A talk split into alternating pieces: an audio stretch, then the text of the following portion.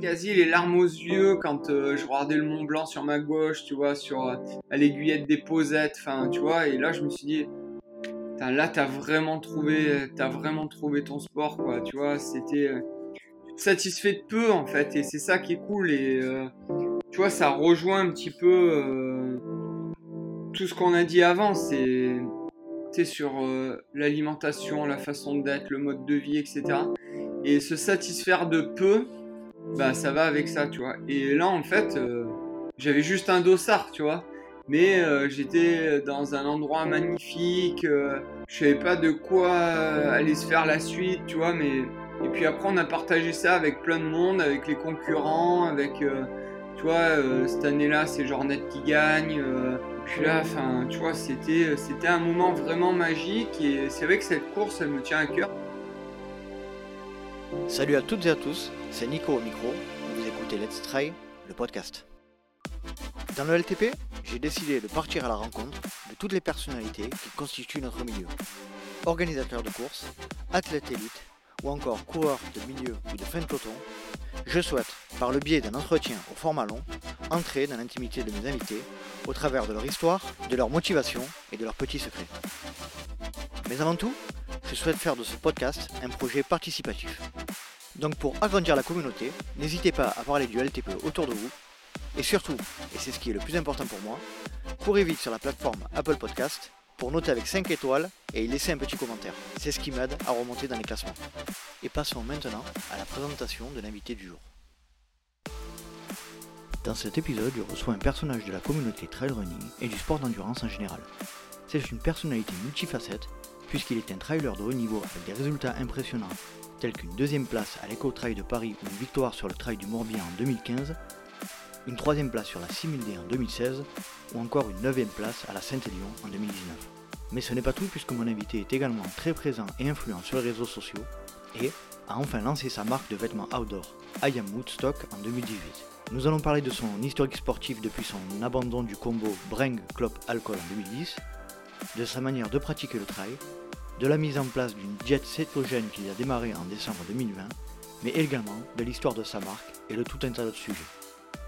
Je ne vais pas vous faire patienter plus longtemps et je laisse place à ma conversation avec Johan Stuck. Ce soir, je suis avec Johan Stuck. Johan, je te remercie énormément de nous rejoindre sur le podcast. Eh ben merci à toi, merci pour l'invitation, je suis très heureux aussi. Je t'en prie, c'est tout à fait normal, d'autant que euh, tu me fais euh, un grand plaisir d'être avec nous euh, parce que tu as un, emploi du temps qui est très très chargé. On en a parlé un petit peu en off tout à l'heure, mais effectivement, l'année 2021 s'annonce, s'annonce chargée pour toi. Ouais, c'est assez chargé. Ben, on en parlera tout à l'heure, je pense, mais assez chargé en projet, en, ambition. voilà, on, a vachement subi en 2020, donc ben voilà, on va prendre notre revanche en 2021.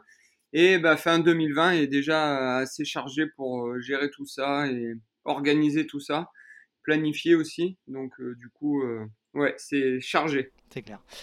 Alors, Johan, tu es assez connu, même voire très connu dans le milieu de l'endurance et, et notamment du trail running. Mais pour ceux qui ne te connaissent pas, est-ce que tu pourrais te présenter en quelques mots, s'il te plaît? Bah, pour me présenter rapidement, bah, moi je suis originaire euh, du sud de la France, à côté d'Avignon. Maintenant j'habite euh, sur Lyon. Je suis papa d'une petite fille qui s'appelle Charlie, qui a 5 ans et demi. Euh, je vis avec ma femme, enfin ma compagne Estelle. Et voilà, on habite sur Écully, à côté de Lyon maintenant. J'ai fêté mes 10 ans d'arrêt de tabac au mois d'août dernier. donc il y a 10 ans, oui, je fumais plus d'une trentaine de cigarettes par jour. Euh, je picolais tous les soirs, voire tous les midis. Euh, j'étais pas du tout sportif et j'ai découvert du coup euh, la course à pied sur le tard parce que j'ai 37 ans. Donc euh, voilà. Pour moi, le, le, le ce qu'il faut retenir, enfin c'est ce que c'est ce que j'essaye de mettre en avant, c'est qu'il n'est jamais trop tard. Donc donc voilà, j'essaye de, de, partager ça. Je me sers des réseaux sociaux pour partager ça et puis ben j'essaye de de continuer de performer voilà. Donc euh, j'ai de beaux projets. Si on a de belles courses euh, en, en 2021 ce que j'espère ben je vais essayer de de faire le maximum pour performer et partager à côté. Très bien. Moi, dans mon podcast, Johan, j'aime bien commencer par le commencement pour, pour mes invités. Est-ce que tu peux nous parler de l'endroit où tu as grandi, de la situation familiale dans laquelle tu as grandi, nous en dire un peu plus sur cet aspect-là? Bah, Moi, je suis né à Cavaillon, donc dans le Vaucluse. Je connais très bien Cavaillon. Et ben voilà. Je suis à peu près trois quarts d'heure, moi. De... Je suis après Salon de Provence. D'accord, ok. Ben voilà, du coup, j'ai grandi dans un petit euh, village ensuite qui s'appelle Châteauneuf de Gadagne, où je mhm. suis actuellement.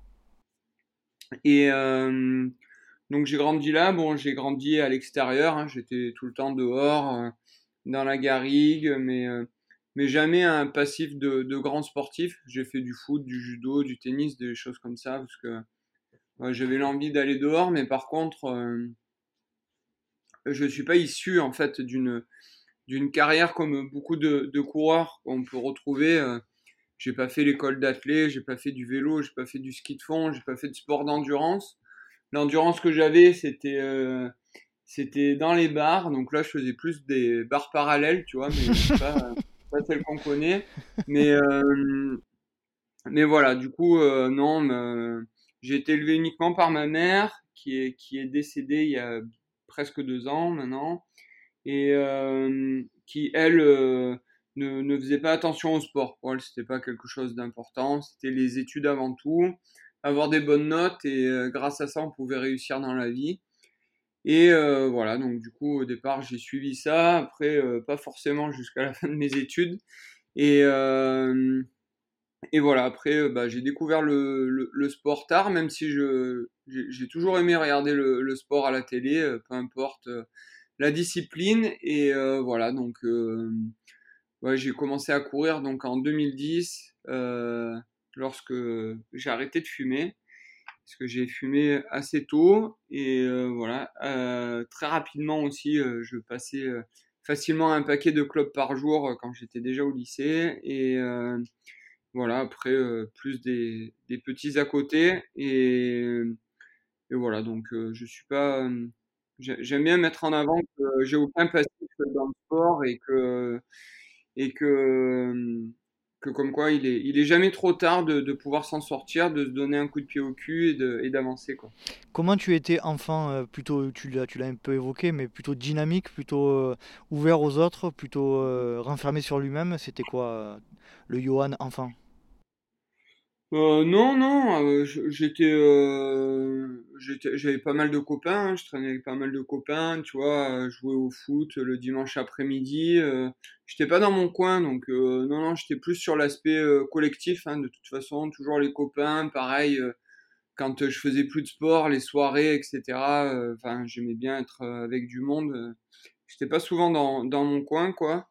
Mais, mais voilà, après physiquement, j'étais grassouillé euh, rapidement parce que voilà, euh, j'aimais les bonnes choses, le chocolat, le fromage, les euh, donc je dépensais pas assez par rapport à ce que je mangeais, mmh donc j'étais vraiment gras, ouais, des périodes, mais mais voilà, après après voilà. Tu, tu pratiquais du sport étant enfant en, club ou en, ou en association, non?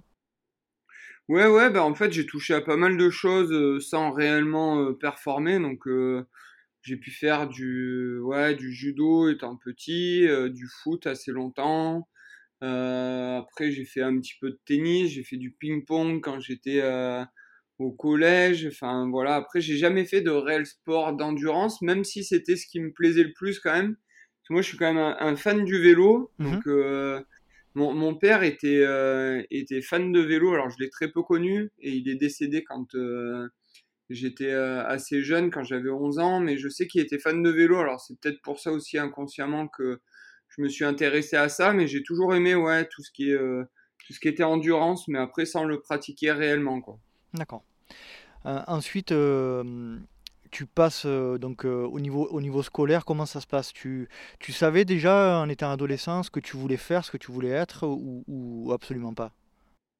Non, non, pas du tout. Alors euh, que ce soit dans le sport, que ce soit professionnellement, j'avais aucune idée de ce que je voulais faire. Donc en fait, c'est un peu comme comme je suis actuellement, je suis un petit peu mes, mes pas sans savoir réellement où aller et je, je, me sers de, je me sers de ça quoi. Mhm. Tu suis tes intuitions. Ouais, bah, je pense que c'est bien, je pense d'agir ainsi. Après, euh, c'est pas d'être euh, d'être marginal, hein, de faire ça, euh, parce que enfin, j'ai une famille à m'occuper, enfin voilà. Et, mais, mais du coup, non, non, je sais que bah, si j'entreprends quelque chose qui ne fonctionne pas, et eh ben c'est pas grave, j'irai faire autre chose et j'essaie de me débrouiller, tu vois. quand je suis arrivé sur Lyon, j'avais pas de, de, boulot alors que lorsque j'étais sur Avignon, j'en avais deux. Je travaillais la journée en tant que responsable d'une boutique de déco et le soir j'étais pizzaiolo. Mhm. Donc c'était pas le meilleur endroit d'ailleurs pour bien manger, mais euh, parce que je mangeais des pizzas tous les soirs. mais euh, ouais, j'ai atteint presque le quintal quand même en poids euh, juste avant de juste avant de me mettre à courir. Mhm. Mais mais du coup ouais, quand je suis arrivé sur Lyon, ben écoute moi j'ai voulu travailler direct et donc pendant plusieurs années, j'ai travaillé sur les marchés, dans les champs, et euh, ça m'a plu. Je trouvais ça assez épanouissant d'être euh, bah, toujours dehors. Moi, j'ai toujours aimé être dehors, donc euh, en pratiquant ou pas pratiquant de sport, mais voilà, j'ai toujours aimé être dehors, regarder la nature, savourer. Enfin voilà, on a, on a tellement un beau pays, enfin même une belle région. Enfin, on a plein de choses diverses en France que je pense qu'on D'ailleurs, on s'en est rendu compte cette année qu'il n'y avait pas besoin de partir à l'étranger pour voir de belles choses. Clair. Et plutôt de se recentrer sur ce qu'on avait autour de chez nous. Et, euh, et voilà, donc euh, moi j'ai toujours aimé être dehors. Et puis voilà, moi j'aime bien ouais, euh, suivre un petit peu mes, mes intuitions et puis euh, faire ce que j'ai envie de faire et voilà me faire plaisir et faire plaisir aux autres. Et justement l'intuition que tu as à la sortie de l'adolescence là euh, moi j'aime bien rentrer dans de, euh, essayer de comprendre un peu cette période charnière pour pour l'accomplissement la, d'une personne, c'est ce, moment après l'adolescence. tu t'aiguilles sur quoi et c'est quoi ton intuition à ce moment-là? Alors, euh, si on parle d'après mon adolescence, on va dire euh, la fin du collège et la fin du euh, et le début du lycée. Alors là, ça a été la déchéance côté. j'ai fait un peu un échec, tu sais, échec scolaire, mais enfin sans aller non plus dans les bas-fonds, mais. C'était une difficulté scolaire, quoi. Ouais, ouais, ouais. Bah après, j'ai pas été, c'était pas mirobolant. Alors après, j'avais quelques facilités, donc ça mmh. m'a permis de sauver un petit peu les meubles et du coup d'aller jusqu'au BTS derrière. Euh, enfin, donc ça allait, mais, mais du coup, je me satisfaisais vraiment de peu. Et euh, c'est vrai que là, il n'y a, a, pas eu de déclic. Et c'est vrai que c'est pas la meilleure période, on va dire, de ma vie parce que j'ai pas fait de, de choses sensationnelles. voilà, C'était quoi comme BTS que tu voulais faire? Bah, je l'ai fait. Hein, que tu as fait, pardon? voilà, Je fais un BTS MUC. Euh, Management des unités commerciales. D'accord. Et euh, tu sentais à cette époque-là que tu n'étais pas à ta place ou c'était quoi le sentiment? Non, là ça allait parce que j'ai commencé à découvrir la vie active parce que j'ai fait mon BTS en alternance. Et mhm. euh, c'est vrai que ça m'a rapidement mis le pied à l'étrier où je me suis dit, bah voilà, euh, bon bah maintenant, voilà, tu as un bac plus 2, ça suffit. tu peux faire quelque chose à côté, une licence pro et, et continuer de travailler. Mais c'est vrai que la, voilà, je voulais travailler et gagner ma vie afin de pouvoir sortir et euh, me payer un petit peu euh, certaines choses que je voulais, pas être dépendant de, de ma mère qui s'est très bien occupée de moi mmh et voilà et de travailler. Quoi. On, sent que, hum, on sent que cette période-là, c'est le début où tu commences à vouloir sortir. Tu en parles souvent et beaucoup. J'ai notamment vu ça sur ton blog où tu, où tu parles un peu de ton parcours. C'est vrai que la, la période où tu, euh, tu, sors énormément, où tu parlais tout à l'heure des, des bars parallèles, euh, cette période, elle est, elle est très importante pour toi et est-ce que tu peux nous en dire plus euh, Essayer de comprendre ce que tu cherchais et si c'était quelque chose qui te faisait souffrir ou tu étais épanoui à cette époque-là ou, pas du tout? Bah écoute, c'est une période, moi je m'en sers parce que je ne la regrette pas du tout parce que des fois tu as des personnes qui font l'inverse, qui, euh, qui, qui, mènent une vie, on va dire, carrée. Euh, euh, il n'y a pas de reproches à leur faire, etc. Mhm. Mais en fait, il y a une énorme frustration chez ces personnes et après, ils pètent un plomb. D'ailleurs, la plupart du temps, on appelle ça la crise de la quarantaine. Moi, je l'ai vécu avant, donc je la regrette pas. Euh, j'ai passé de bons moments aussi. Après, forcément, euh, des moments où euh, quand tu, tu, tu, te mets une, une, grosse cartouche en pleine semaine, que tu sais pas où t'as garé ta voiture, tellement que t'es sous et que des, tu, tu, tu, peux pas aller travailler le lendemain. C'est sûr que là, j'en suis pas fier, mais je sais que j'ai vécu ça, donc je m'en sers. Après, voilà, moi, j'ai toujours été dans, dans la démesure, donc voilà, c'est, ça, ça, va aussi bien bah, pour le sport que, que, que, ce que je faisais avant, mais pareil pour le travail, etc. Mais euh, voilà, c'est du on-off. J'ai fait un article derrière, dernièrement mmh parce que euh, j'ai fait quelques, quelques travaux sur, euh, sur une diète cétogène et de. Donc, du coup, c'est quand même un régime assez particulier. on en parlera plus en détail tout à l'heure si tu veux bien. Mais effectivement, ouais, tu, sur ton blog, ça retrouve ça. dans les extrêmes, quoi, tu vois. Mmh et non, en fait, pour revenir à cette période-là, bon, non, non, je je m'en sers, ça, ça, me permet d'être plus fort, parce qu'il faut toujours se dire, il euh, faut se rappeler d'où on vient. Mhm. Et voilà, après, euh, cette période a duré suffisamment longtemps, parce que bah, au lycée, bon, comme tout le monde, hein, on, sortait, on sortait le week-end, mais euh, voilà, c'était tous les week-ends. ça a été, on va dire, l'échauffement pour, la, pour la suite, parce qu'après, voilà, quand j'étais en BTS et, et même après, quand j'ai commencé à, à, travailler, ben là Là, c'était quand même le chaos parce que voilà, euh, enfin, je buvais, euh, enfin, je fumais pas que des clopes, hein, j'allais euh, vraiment plus loin dans certaines choses et et c'est vrai que voilà, je, je, me suis retrouvé dans des états où je me souvenais plus de ce qui se passait, de ce qui s'était passé. Enfin voilà. Après, t'en rigoles. Au bout d'un moment, tu dis, ouais, c'est peut-être pas forcément bien. Après, bah, tu dis, ouais, non, là, c'est c'est déconnant. Donc du coup, voilà. Après, c'était un, mode de vie qui était particulier, je l'ai changé maintenant, mais euh, voilà, je m'en sers et je le regrette pas. Et justement, euh, est-ce que tu te rappelles du moment où tu t'es dit là, là c'est, là c'est too much quoi? Ben ouais, je pense que c'est un, un, ensemble de choses quand tu es en surpoids, que tu picoles, que voilà, c'est, euh, tu sens que tu subis un petit peu tout ce que tu fais, tu vois. Mmh t'es essoufflé pour la moindre chose, pour la, moindre, le moindre petit effort. bah voilà, tu te dis c'est pas, c'est pas bien quoi. Et quand t'as as moins de 30 ans et que t'es dans cet état-là, tu vois, tu dis ouais, faut arrêter les frais quoi. Mmh faut arrêter les frais et il faut passer à autre chose. Et je pense que c'est comme tout, c'était un mode de vie qui était qui était un peu dans l'extrême, ben, la coupure, il fallait qu'elle soit pareille, mais dans l'autre sens. Donc, mhm. euh, je, savais que ça allait être compliqué, mais, euh, mais voilà, après, c'est moi qui avais choisi d'être euh, d'être comme ça. Donc, ben, il fallait inverser la tendance, et puis, puis voilà, quoi. Mais bon, je me disais bien en, en, tête que ça allait être compliqué. Et à ce moment-là où tu te dis, il faut que je change, tu penses à quoi en premier? Tu penses juste à, une espèce de diète euh, alcool, euh, clope, euh, bouffe ou, ou tu, tu, tu, es aidé par le sport ou par d'autres moyens pour basculer d'un d'un état d'esprit à l'autre? un ensemble de tout. J'ai en fait j'ai arrêté de fumer au départ. Bon la première journée, c'est ce que je raconte souvent, c'est que j'ai eu un peu de chance. Je sais pas, il y a eu un truc qui est arrivé comme quoi j'avais pas vraiment cette ce besoin de fumer. Mmh Donc je me suis dit, bah vas-y, on va saisir l'occasion et, et on, on, va voir ce qui se passe. Donc du coup, bah, voilà, les premières heures sont passées, la matinée, l'après-midi, la journée. Donc je me suis dit, bah vas-y, ça faisait, euh, je sais pas, des, des, un, moment euh, incroyable que ça faisait euh, que, que j'avais que j'avais pas arrêté de fumer pendant une journée. J'avais déjà essayé, hein, mais ça avait mmh été horrible. Je me suis servi de ben, des, des, fois où j'avais voulu arrêter, de me dire, bah voilà, tu tombes pas dans ce piège-là, dans ce piège-là.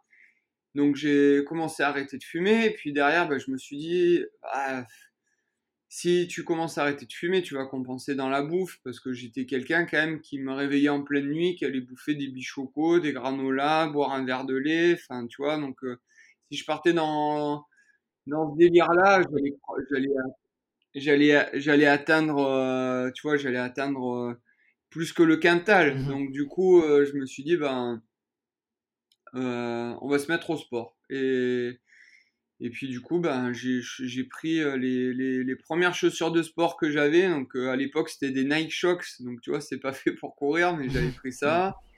après, derrière un short de foot, un t-shirt en coton, et je suis parti courir. Alors, comme je le disais, j'ai commencé à courir au mois d'août, donc c'est vrai que ça s'est passé dans le sud. C'était pas le mois le plus judicieux. Le, mois d'août à Châteauneuf-de-Gadagne, c'est pas évident. Ouais, voilà. Donc du coup, bon bah ça s'est fait et bon, ça a pas duré longtemps. Ça a duré moins d'une demi-heure, mais je l'ai fait. Bon, je me suis ouvert quand même une bière quand j'ai fini de courir hein, pour me récompenser. Mais voilà, j'avais passé un autre cap et de là, grâce à ma compagne, j'ai découvert les légumes, donc notamment la soupe. Donc voilà, j'ai découvert ce qu'étaient certains légumes. Hein. Il n'y avait pas que la patate hein, qui, qui, était. qui, enfin, pour moi, voilà, la patate, c'était l'un des seuls légumes qui existaient. Non, non, j'ai découvert pas mal de choses. D'ailleurs, maintenant, de la soupe, j'en bois ben, hiver comme été, enfin toute l'année, j'en bois. Et voilà, donc j'ai découvert les légumes. On en parlera tout à l'heure vis-à-vis du cétogène, mais voilà. Maintenant, voilà, je, suis plus basé sur les légumes. Alors, je suis pas un végétarien, attention. Mhm. J'aime euh, manger de la viande, mais euh, voilà, de façon raisonnée. Et raisonnable. Et voilà. Exactement. Alors, moi, j'aimerais souligner, euh, parler un petit peu de moi, hein, parce que je fais pas beaucoup dans mon podcast, mais moi, je suis un ancien fumeur aussi. j'ai fumé pendant, pendant une dizaine d'années aussi. Euh, à peu près un paquet par jour. Et je tiens à souligner quand même, pour ceux qui ne savent pas, et, euh, je pense qu'il y a beaucoup, qui, il y a, beaucoup d'auditeurs qui ne savent pas à quel point c'est dur, ça peut être dur pour certaines personnes d'arrêter de fumer, d'arrêter de, dans certaines situations, d'arrêter de boire, d'arrêter de manger. Et, euh, je sais qu'il y a beaucoup de gens qui se mettent au running et au trail aussi pour, pour passer ce cap-là. Et euh, effectivement, ce genre de situation, c'est vraiment pas simple parfois. Donc je tenais à, souligner le, travail, la, la, volonté qu'il faut pour passer d'un état à l'autre. Eh ben, félicitations à toi parce que, euh, et euh, tu vois, ce que je dis souvent, c'est que mon histoire, en fait, elle n'est pas atypique parce que, comme tu le dis, et en fait, ouais, il y a plein de personnes qui se sont mis à courir, comme tu viens de le dire, euh, parce qu'ils ont arrêté de fumer. Donc, euh, mon histoire n'est pas forcément atypique. Après, euh, moi, j'aime partager ça, je joue des réseaux sociaux. Et tu vois, si toi, ben, tu, donnes de ton expérience et que moi, je mets la mienne au milieu, etc., si on peut aider les gens, ben, je, trouve ça, je ça vraiment cool. Et voilà, ben, félicitations à toi, parce que ben, c'est cool d'en parler. Et voilà, s'il y a des, des, gens encore qui ont replongé, je sais que moi j'ai pas mal de personnes hein, qui m'envoient des messages en me disant ouais ben j'ai lu ton histoire, ben écoute euh, ça m'a motivé, ben du coup j'ai arrêté de fumer et je fume plus grâce à toi, tu vois. Et euh, moi quand j'entends ça, c'est euh, c'est plus beau qu'une victoire, tu vois, sur une course ou en trail ou quoi que ce soit, quoi, tu vois. Et, et du coup, du coup, c'est cool. Donc, euh, si on est tous là, tu vois, à se serrer les coudes et à montrer l'exemple, et, et pour moi, voilà, c'est euh, une base pyramidale saine comme ça, bah, c'est important, tu vois. Voilà. Donc, euh, c'est clair. sujet, très, sujet très important, la, la, la, santé par rapport au trail. Et, et, comme je le disais tout à l'heure, il y a beaucoup de personnes qui, qui se mettent au trail, notamment par rapport à ça aussi. tu nous as parlé de tes premiers pas de, de running. Combien, de temps, ça a duré le, running? J'imagine que c'était au départ sur le, sur le bitume. Ouais, en fait, euh, bon après, à, à, il y a pas mal de chemins, mais euh, bon, pas forcément technique, hein, c'est comme de la route, c'est plat, c'est des chemins de vigne, mais euh, bon, c'était assez sympa.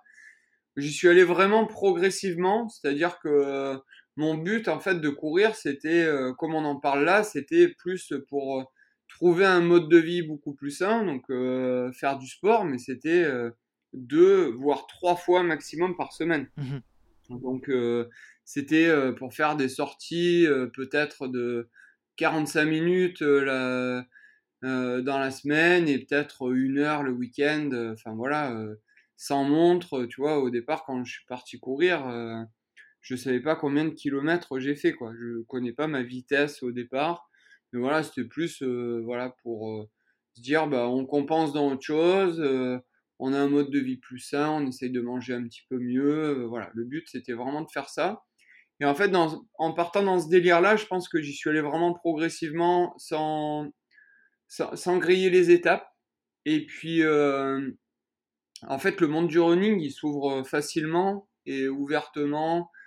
Et donc tu discutes, euh, voilà, tu, tu, te fais de nouvelles connaissances. Et surtout qu'à cette période-là, ben, c'était la période un peu charnière parce que moi je suis parti du sud pour euh, habiter euh, bah, sur Lyon. Et là en fait bah, je connaissais beaucoup moins de monde. Donc bah, j'ai rencontré des personnes liées au running forcément pour certaines personnes. Et grâce à ça, moi dans tout ce que j'entreprends, j'aime bien avoir des retours d'expérience et être conseillé parce que je suis pas là à dire je sais donc je fais. Non, je, préfère être conseillé ou je vais regarder sur internet ou euh, voilà, je me documente euh, pour essayer de bien faire.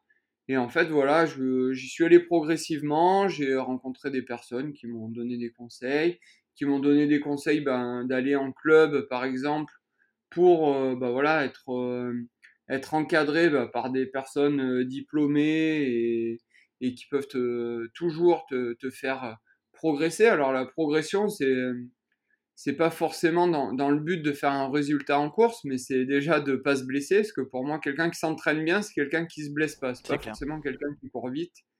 Euh, donc euh, voilà, j'ai appris là-dessus. Euh, j'ai découvert le fractionné, j'ai découvert comment gérer un fractionné, parce que forcément, comme je te dis, en étant on-off, bah, quand tu fais tes premiers fractionnés, bah, tu les tiens pas.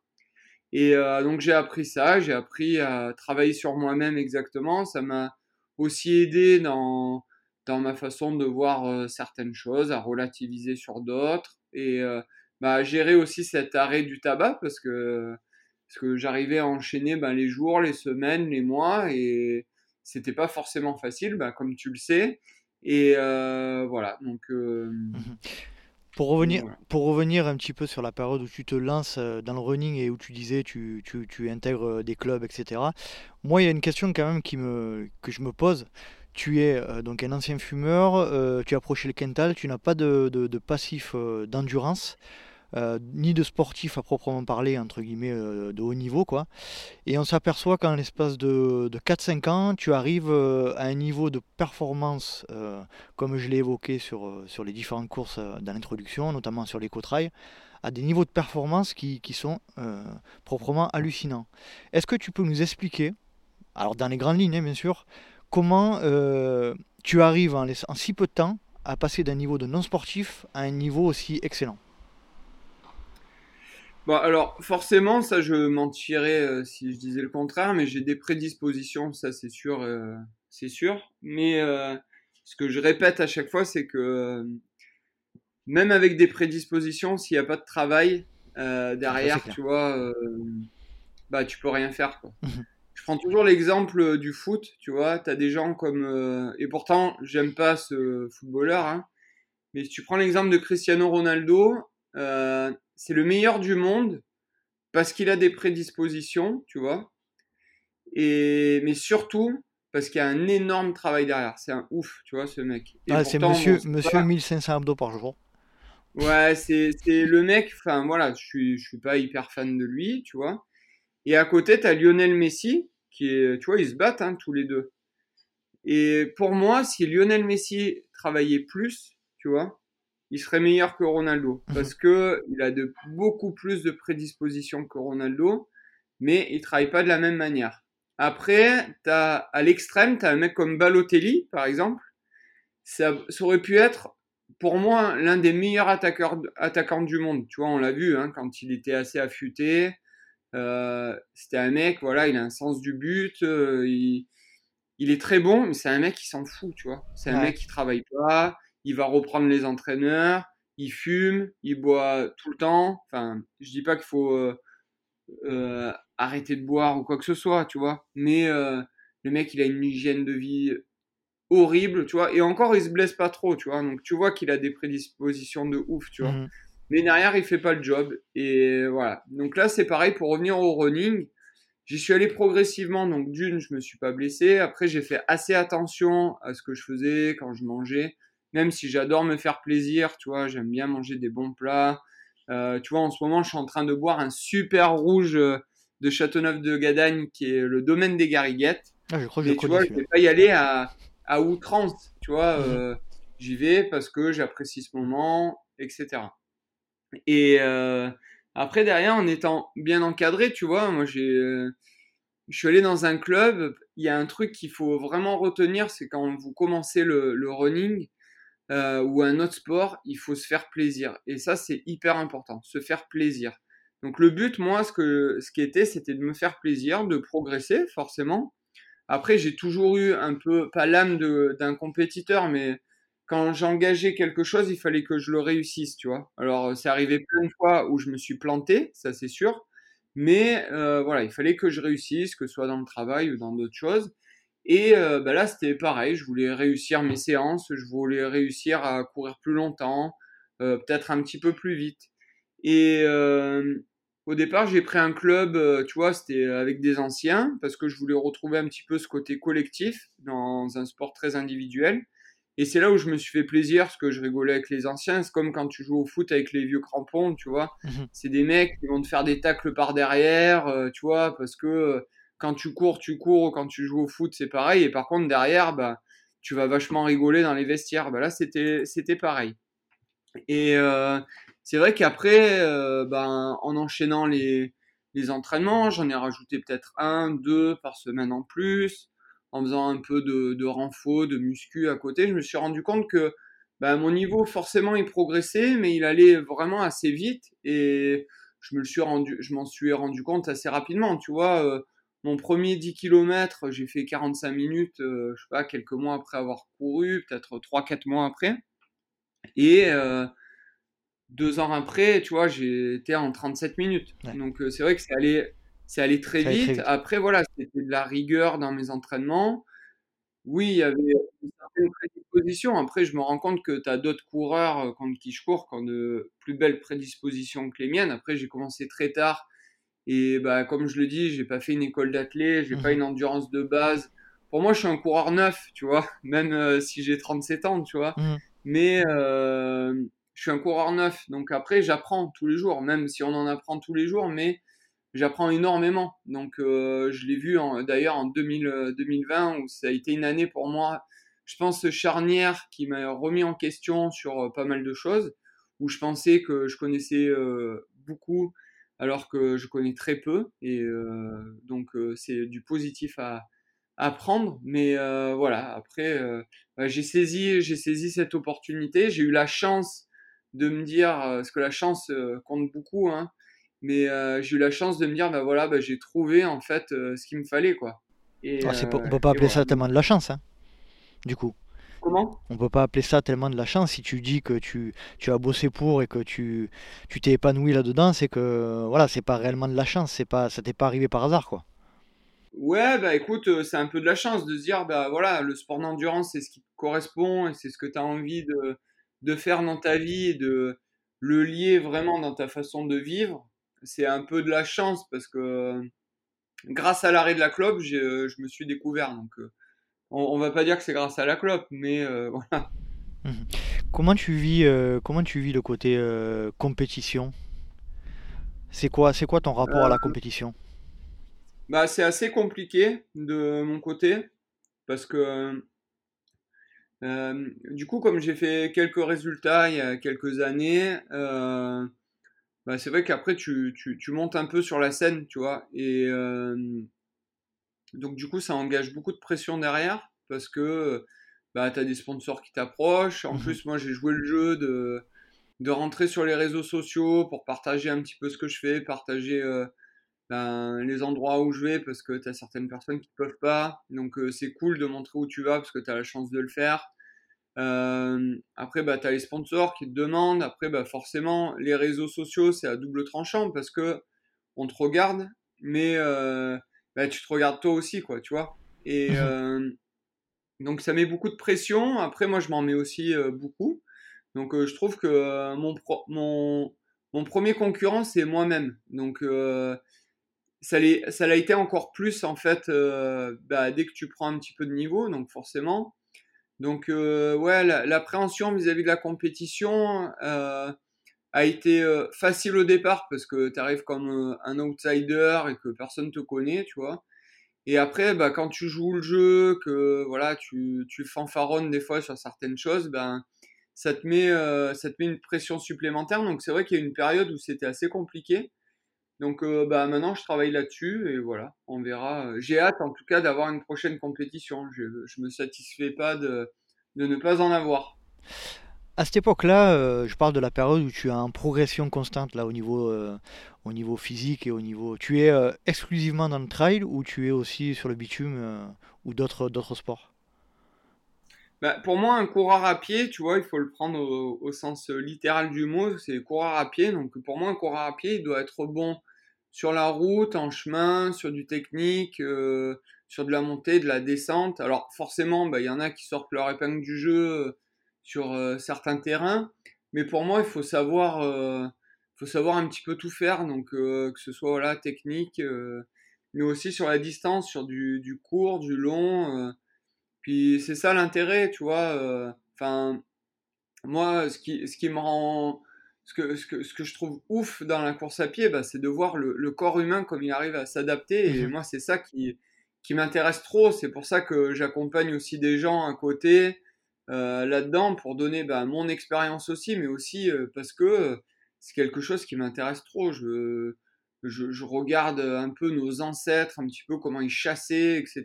Tu vois, tu dis, ouais, ben les mecs, ouais, on était vraiment, euh, on était vraiment des, des, personnes très endurantes, tu vois, où euh, on, allait chasser à l'épuisement parce que, euh, voilà, on a, un corps qui arrive à, à, se réguler grâce à la transpiration, à savoir que les mmh. animaux ne transpirent pas. Et nous, on arrive à, à, transpirer pour, pour refroidir notre corps dès que ça monte. après, on a voilà une endurance de ouf et c'est vrai que pour moi, je trouve ça hyper intéressant, quoi, tu vois. Et, et du coup, du coup ouais, je m'en sers et, et j'essaye de, de, découvrir pas, pas, mal de choses. Donc ça passe par là, ça passe par la façon de, s'alimenter sur tout ce qui est chaîne lipidique et enlever, tu vois, enlever les glucides qui, qui, servent à rien, tu vois.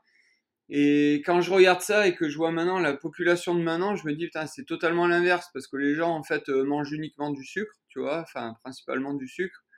Et puis l'endurance, euh, bah, c'est plus que c'était, tu vois.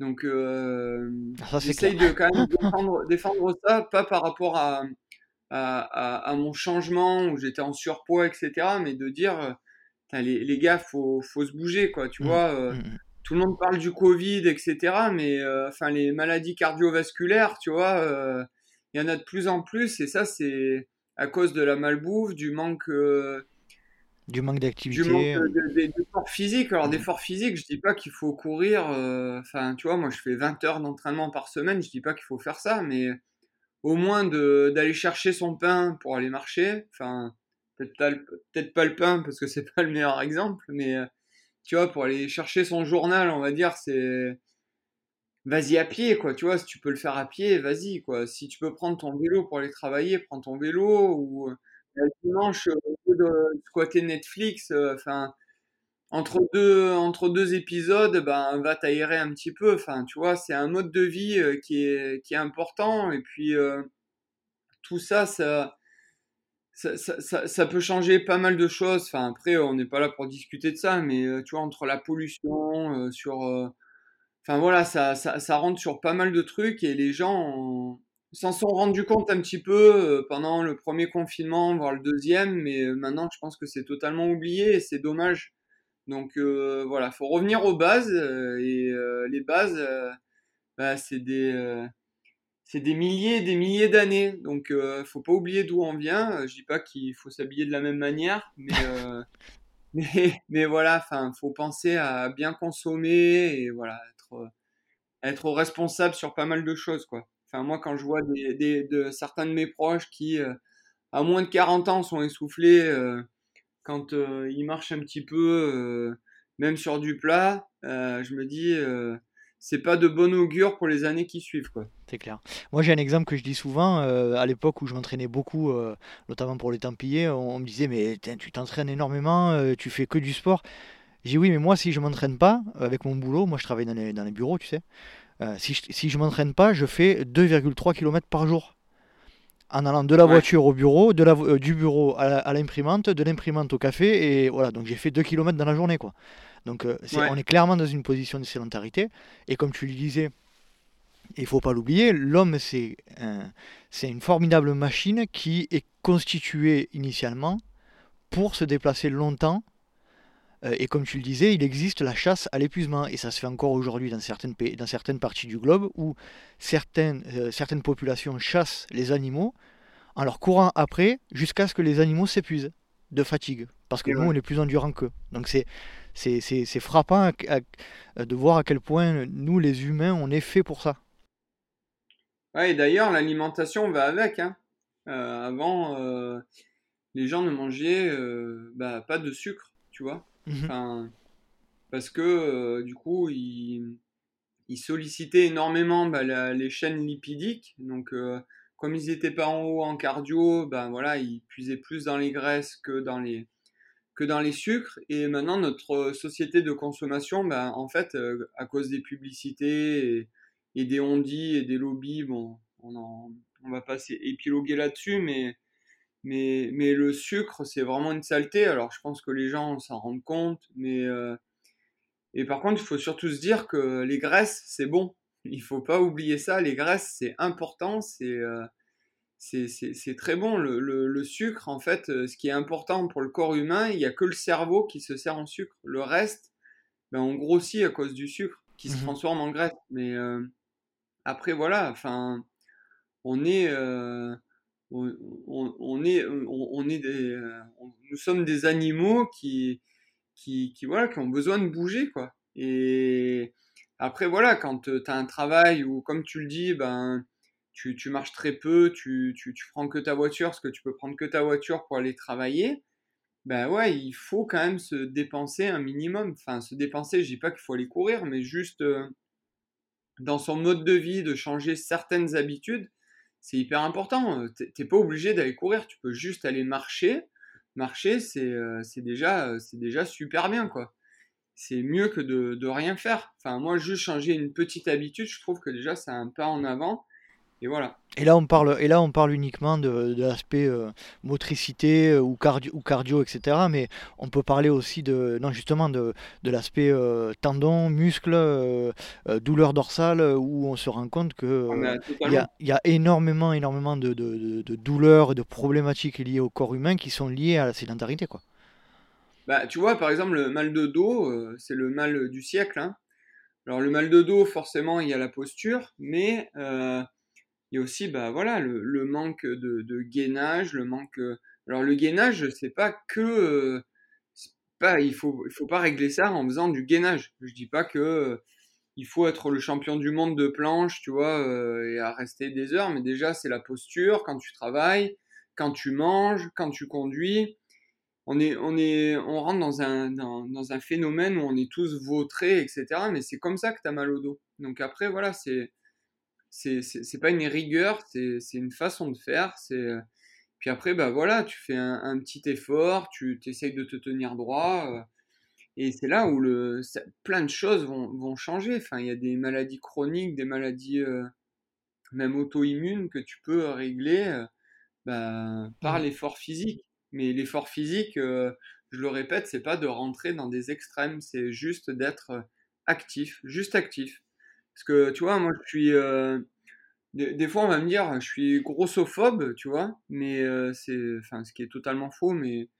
Mais pour moi, je suis contre le body positif. Parce que euh, je pense que c'est l'inverse. C'est-à-dire de. On va dire, ouais, il faut accepter de comme on est. Alors, oui, il faut accepter ça. C'est, j'en suis, je suis 100% avec ça. Mais après, il faut pas accepter parce que c'est de se dire bah en fait, je me satisfais de ça en me disant j'accepte comme je suis et puis c'est comme ça. Non. Après, euh, tu vois, le, body positif, si c'est en vogue, c'est parce qu'il y a un problème déjà au départ. Et euh, ça, c'est le manque, euh, le manque d'activité ou la sédentarité où on, on reste là-dessus. Alors, c'est vrai qu'après, ben, il y a des fois des problèmes qui peuvent arriver, c'est sûr. Ça, c'est dû à pas mal de choses dans notre quotidien, entre l'apparition de plein de maladies auto-immunes qui arrivent, etc. Mmh mais, euh, mais du coup, euh, ouais, il faut euh, bougez-vous, quoi. Bougez-vous et, et, vous verrez que si vous bougez un petit peu, il y a pas mal de choses. il y a pas mal de choses qui iront. Je dis pas qu'il faut être fit, etc. parce que c'est pas vrai. Mais voilà, faut être bien dans sa peau et surtout être bien dans sa peau. Moi, je trouve que ça va avec tout, c'est de s'accepter comme on est. Ça, c'est du body positive. Mais aussi, c'est de se dire, quand je cours après mon bus parce que je, vais quasi le rater, ben, quand je rentre dedans, je suis pas en sueur, etc. Non. Enfin voilà, tu vois, c'est de pouvoir réagir à pas mal de choses euh, liées à, notre vie en général et voilà, d'être d'être bien, quoi, tu vois, être bien dans sa peau, d'être épanoui, d'être actif, de, de pouvoir découvrir de nouvelles choses et ça, ça passe par une énergie supplémentaire, quoi. Et voilà, je pense que si on prend exemple dans des pays d'Asie, tu vois, enfin moi ça me fait rêver hein, quand je vois des gens de 80 ans qui sont là, tu vois, faire leur tai chi, etc.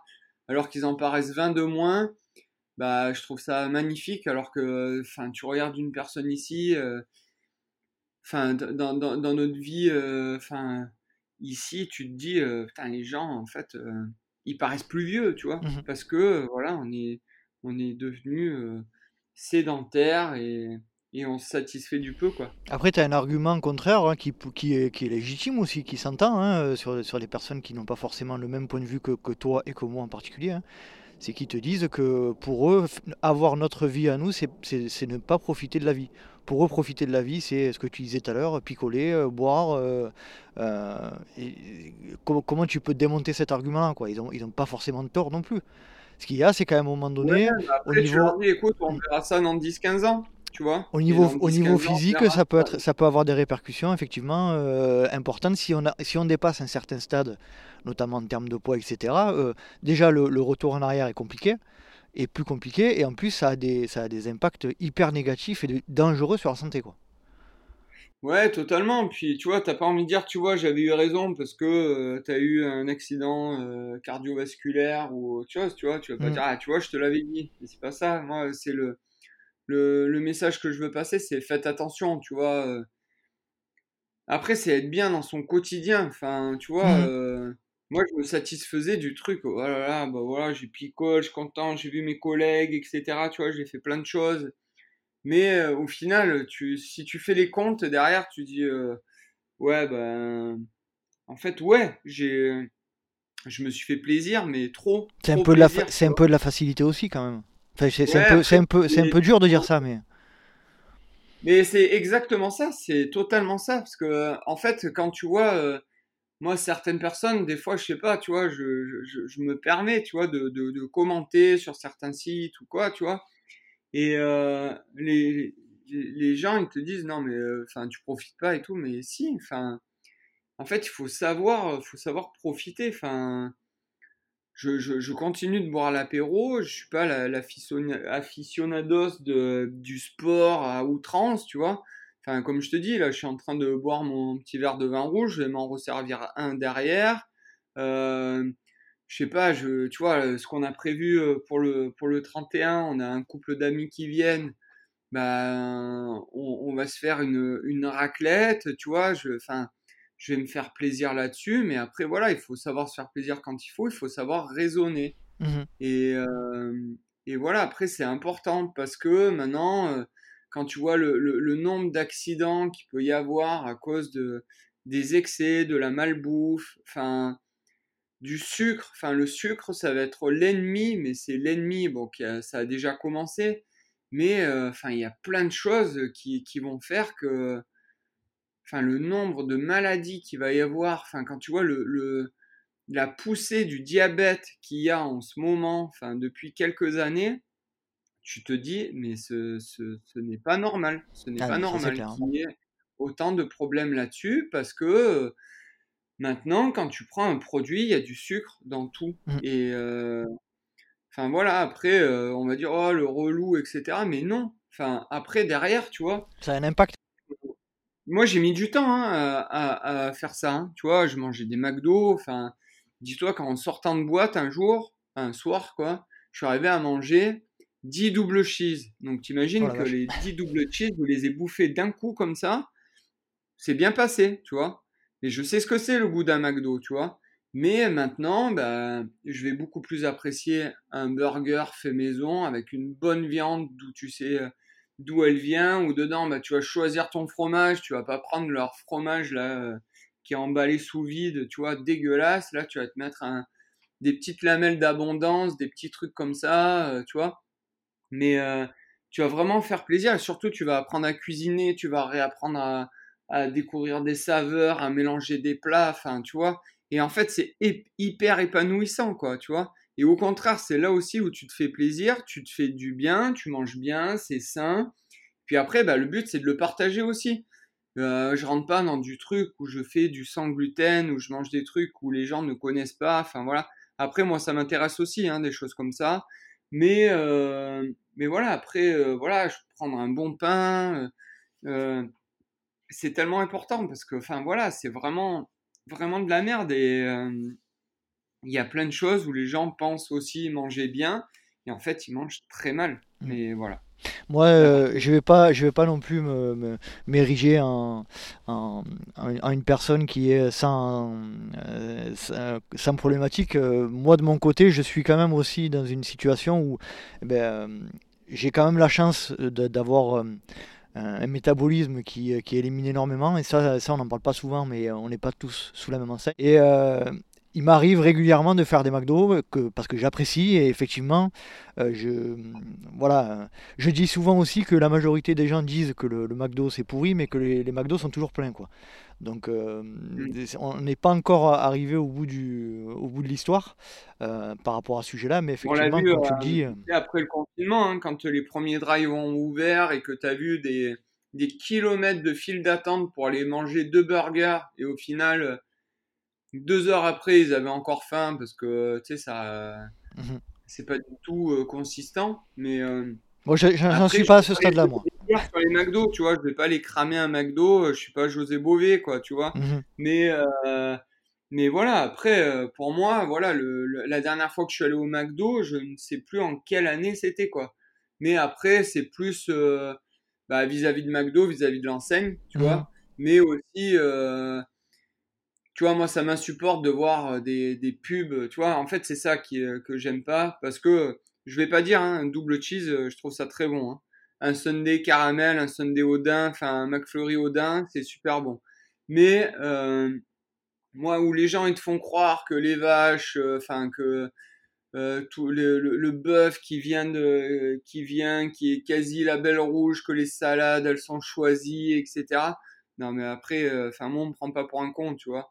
Donc, euh, tu vois, des choses comme ça, je, je ne peux pas cautionner, tu vois. Euh, bah, voilà, des, des, choses comme McDo, et puis bon, il y a, y, a, y a, plein d'autres marques. Mais, euh, mais, mais voilà, après, forcément, je passe devant un McDo, je sens l'odeur d'un McDo. Tu dis, c'est de la merde, mais c'est vrai que c'est bon, certains produits, tu vois.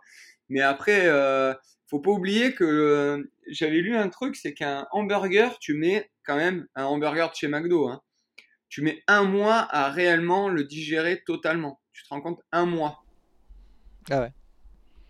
D'ailleurs, je conseille, euh, je sais pas si tu l'as vu, il y, a un, il y a un reportage de Michael Moore euh, là-dessus. Mm. Sur. Euh, alors, c'est pas totalement sur McDo, mais c'est sur. Euh, tu vois, sur le.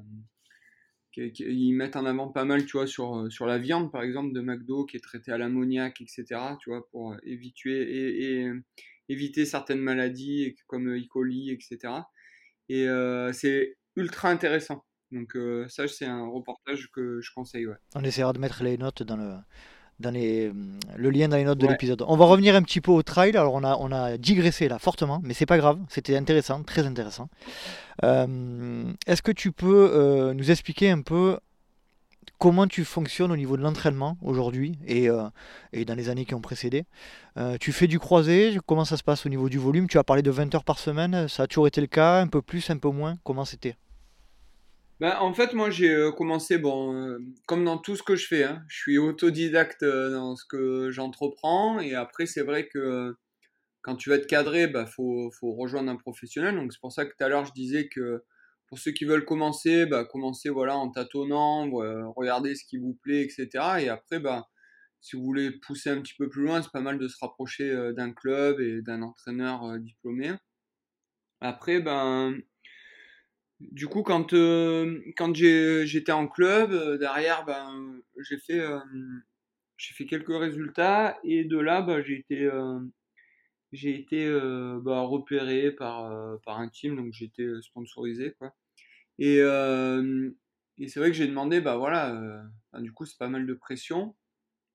Donc derrière, bah, j'aimerais avoir un coach individuel. Donc j'ai commencé avec Eric Lacroix, qui est pour mhm. moi la personne qui m'inspire le plus dans l'entraînement.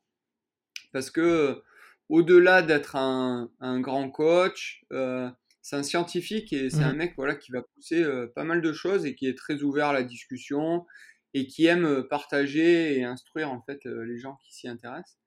Et du coup, bah, moi, ça m'a intéressé. Donc, c'est pour ça que du coup, j'ai décidé aussi d'accompagner des personnes dans de la planification et de la programmation d'entraînement. Et en gros, j'ai été formé par lui et, et c'était intéressant d'être formé et en même temps d'être entraîné. Donc, on a collaboré bah, plusieurs années et euh, avec Eric, on était vraiment sur. Euh, c'est un, un, ancien très très grand coureur, même s'il court toujours très très bien.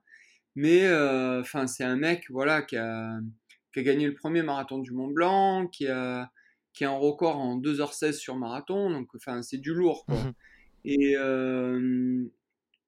c'est un mec voilà, qui, qui aime partager. J'ai appris beaucoup. Et c'est, il est beaucoup à l'ancienne. C'est-à-dire que lui, il, croisait pas, tu vois, il fallait pas croiser avec lui, donc c'était vraiment de, de, la course à pied. Alors, un entraînement très ludique, par contre, donc euh, tu t'ennuyais jamais, et c'était beaucoup sur un travail au seuil, donc on était sur un travail de vitesse sur une petite période de l'année, mais après, derrière, on était vraiment plus sur du, du train, du tempo, donc euh, forcément, ça a engagé pas mal de kilomètres. Mmh tu vois, ça m'est arrivé. Euh, une semaine de faire, euh, je crois, 230 km euh, euh, uniquement en courant, sur du tempo. Et après, voilà, c'était des périodes forcément de développement. Après, bah, derrière, plus souple, d'assimilation. Et c'est vrai que j'ai chopé de, un très très bon niveau grâce à Eric. Et c'est là où j'ai fait bah, des bonnes places à l'Équatrial de Paris, où j'ai gagné quelques quelques courses comme le Wings for Life, le Trail du Morbihan quand il était au TTN, enfin des courses comme ça. Et euh, c'est vrai que ce volume-là, bon, ça m'avait beaucoup plu. Mais euh, bah, comme je le disais au tout début, j'aime bien euh, le vélo, et puis j'aime bien croiser, parce que la course à pied, au bout d'un moment, bah, tu passes et repasses par les mêmes endroits, et c'est vrai que le vélo, bah, ça aide pas mal à voir plus de paysages et tout. Mmh et puis derrière, quand Eric a commencé à, à, écrire un nouveau bouquin qui est Trail bien plus qu'un livre, qui est un super bouquin pour ceux qui veulent s'intéresser à l'entraînement. Euh, il était très pris et du coup c'est vrai que bah voilà c'était plus le, même coaching. Donc bah, j'ai basculé euh, basculé autrement. Et, euh, et en ce moment bah, je suis entraîné par par Nicolas Lebrun qui est organicoach donc ça ça, fait, bah, ça fait maintenant plusieurs mois hein, que, qu'on, bosse ensemble, ça va faire bientôt même euh, un an. Et euh, ce que je trouvais vraiment intéressant, c'est qu'au départ, euh, je bossais avec Organicoach euh, sur la diététique.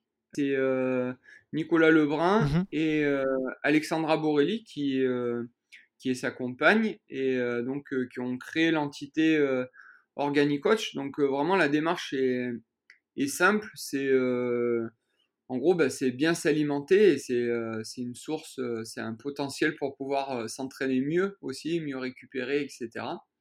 Et c'est vrai que ma démarche bah, de bien manger, de, changer certaines bah, mauvaises habitudes par de bonnes habitudes, enfin voilà, tu vois, on parle du gluten, on parle, mais surtout de manger plus de fruits, plus de légumes, varier ses aliments. Et ça correspondait bien, et surtout sur sur une méthode douce, donc euh, plus sur de euh, l'aromathérapie, de l'arboristerie, sur euh, de la phytothérapie. Donc pour moi c'était très intéressant. Donc, donc du coup je, je, je, m'étais rapproché d'Alexandra au départ, ben, voilà, dans cette quête d'apprendre plus sur mon alimentation et de changer pas mal de choses et j'ai vu vraiment les changements. Mmh et puis derrière, de fil en aiguille, bah, j'ai demandé à, Nico de, pouvoir m'entraîner. Et euh, d'ailleurs, tu as interviewé, je crois, Germain Grangier. Ouais. Euh, et d'ailleurs, ben, on, a, on a le même entraîneur. Et, et d'ailleurs, c'est Germain qui m'en avait beaucoup parlé. Et c'est vrai que bah, j'ai j'ai passé le cap à, à, suivre ça. En plus, Nico, voilà, c'est un athlète de haut niveau également, qui a été champion du monde de Xterra, de triathlon, de triathlon, on va dire plus extérieur, donc avec du trail, du VTT et de la natation. Et, et du coup, c'est vrai que la démarche est vraiment sympa parce que on travaille beaucoup sur la polarisation grâce au, au, sport croisé. Donc ça, ça passe par, euh, par le vélo. Donc moi je suis très gravel. Donc, euh, donc du coup bah, je polarise en, en vélo. Donc pour te donner un exemple, aujourd'hui ce matin euh, j'ai fait deux heures et demie dans le Ventoux. Donc je suis parti, je suis parti d'en bas pour aller tout en haut redescendre activement et puis rentrer à la maison. Et puis l'après-midi j'ai pris mon gravel pour plus tourner les jambes, faire un petit peu de volume en plus, mais sans me fracasser. Et du coup, euh, le gravel, je trouve ça sympa. Le, gravel, pour ceux qui connaissent pas, c'est le, c'est un, un, vélo tout chemin, quoi, en fait. Ouais, c'est ça. C'est entre le vélo de route et le VTT. Donc, mmh. euh, ça n'a pas un engagement comme un VTT. On peut mmh. pas passer de partout, mais euh, sur la route, ben, il y a une meilleure inertie, donc on peut rouler un petit peu plus vite, euh, voilà. Mmh Mais euh, du coup, c'est sympa, ça passe assez de partout, surtout où je suis, donc je peux passer dans les chemins de vigne en passant par de la route. Et du coup, ça permet un meilleur engagement aussi, donc euh, voilà. Et c'est vrai que le sport croisé est hyper important pour moi, parce que j'ai besoin, voilà, de, renouveler pas mal de choses, donc voilà. Ben, ça fait du bien à la tête aussi. Hein? Ça fait du bien à la tête aussi de croiser. Ouais, c'est ça. Mmh. Et euh, je trouve que le gravel, ouais, c'est, euh, c'est pas mal parce que euh, quand tu es en, en, vélo de route, que tu tombes voilà, sur des, des, des, des pistes carrossables et que tu peux pas passer ou sinon tu es obligé de porter le vélo, bah voilà, le gravel, ça permet de, de tracer tout droit sans se prendre la tête et je trouve ça cool et ça, ça représente un petit peu cet esprit du trail et sinon bah voilà je me suis mis aussi au yoga c'est pas mal tu vois donc ça me permet de d'optimiser les étirements parce que j'en fais pas forcément et je vois que ça a un réel intérêt sur moi. Et, euh, et après, euh, bah, ça me permet aussi de travailler pas mal sur, sur la respiration, sur, sur le détachement. Donc c'est pas mal aussi. Et puis je fais pas mal de renforcement musculaire aussi. Donc ouais, j'en fais deux à trois fois par semaine. Donc avec soit avec de la charge, mais toujours en restant dynamique pour pas prendre de la masse musculaire parce que c'est pas le but. Et c'est de pouvoir être euh, plus, plus costaud vis-à-vis des chocs et de, de mieux gérer euh, bah, voilà, euh, où je pêche. Quoi. Est-ce que tu peux évoquer avec nous alors, ce que j'appelle le moment extraordinaire? C'est un jeu de mots un peu tiré par les cheveux, mais j'en suis fier. c'est un moment unique lié au trail, pas forcément le plus beau, mais le plus atypique. En fait, je pense que c'est quand j'ai fait ma première CCC, donc euh, pour rappeler, c'est euh, Courmayeur, Champé, Chamonix. On peut, te, on peut te retrouver d'ailleurs dans un épisode de, de course épique avec Guillaume, que je salue. Ouais, exactement. Et euh, d'ailleurs, euh, ça a été ma, ma, première course longue, donc de 100 bornes, hein, plus de 100 bornes avec mhm. plus de 6000 de dénivelé positif. Et pour moi, en fait, je me suis rendu compte que le sport que j'avais choisi était vraiment euh, bah, extraordinaire. Donc, euh, on reprend euh, un petit peu ton jeu de mots où on, se rend compte de, bah, du travail effectué, parce qu'on est capable de faire ça, de courir autour du Mont Blanc et, et de réaliser un sacré projet, peu importe le temps qu'on fait.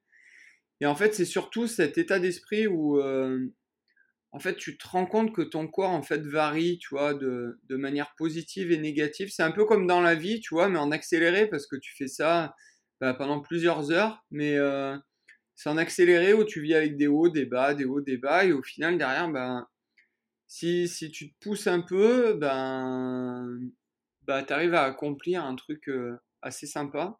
Et, euh, et du coup, je me suis dit, ben, c'est un moment quand même extraordinaire, tu vois, de se dire euh, le corps humain il est quand même exceptionnel. Tu as trouvé ta voie et en fait tu as un dossard et en fait tu fais euh, tu fais le point sur ta vie, tu, tu vois, tu en fait tu es avec toi quoi, tu vois. Et je trouvais ça assez cool en me disant ouais bah c'est c'est génial, tu vois, c'est génial et et j'étais vraiment sur un flow, mais c'était c'était magnifique. C'était bah, pour ceux qui veulent qui veulent réécouter ce podcast, c'est du coup on parle beaucoup de la CCC, mais c'était assez magique et c'est vraiment c'est là où c'est ça, a décuplé en fait mon envie d'aller sur du long quoi. Mmh et et voilà, donc c'est mon moment révélateur dans, dans, tout ça quoi. Très bien. Est-ce que tu peux euh, nous donner ton, ton, ton, plus beau souvenir de trail? Le moment où, euh, qui t'a mis, l'émotion, qui t'a mis les larmes aux yeux? Bah, Le plus beau souvenir, c'est euh, quand j'ai fait le, mon premier marathon du Mont Blanc. Donc là, j'étais j'étais vraiment le, le, plus, le plus novice dans le trail, mais c'était mon premier trail, tu vois. Enfin, après, j'avais fait des trails un peu tu vois, lyonnais, mais sans que ce soit euh, très, euh, très technique. Euh, même si certains diront que le marathon du Mont Blanc, et je les rejoins, c'est pas la course la plus technique, mais en fait, c'était quand même un challenge, tu vois, tu avais, avais les plus grands coureurs du monde qui étaient là et tout, et moi j'étais sur la ligne de départ à me demander ce qui se passait, tu vois, et c'était quand même c'était un challenge pour moi et euh, en fait j'ai partagé ça avec euh, un couple d'amis et euh, avec ma compagne. Et c'est vrai que bah, la course s'est super bien passée aussi et et en fait le le, moment que de, de l'arrivée avec ma compagne où bah, je suis allé vraiment au-delà de moi-même c'était un accomplissement enfin c'est difficile à expliquer mais euh, c'était un super moment. C'était mon premier trail. C'était euh, la veille, tu vois, il avait fait dégueulasse sur le 90 du Mont Blanc. Enfin, euh, la course, on savait pas ce qu'il allait, ce qu'il allait se passer, tu vois. Et au final, on a eu grand beau.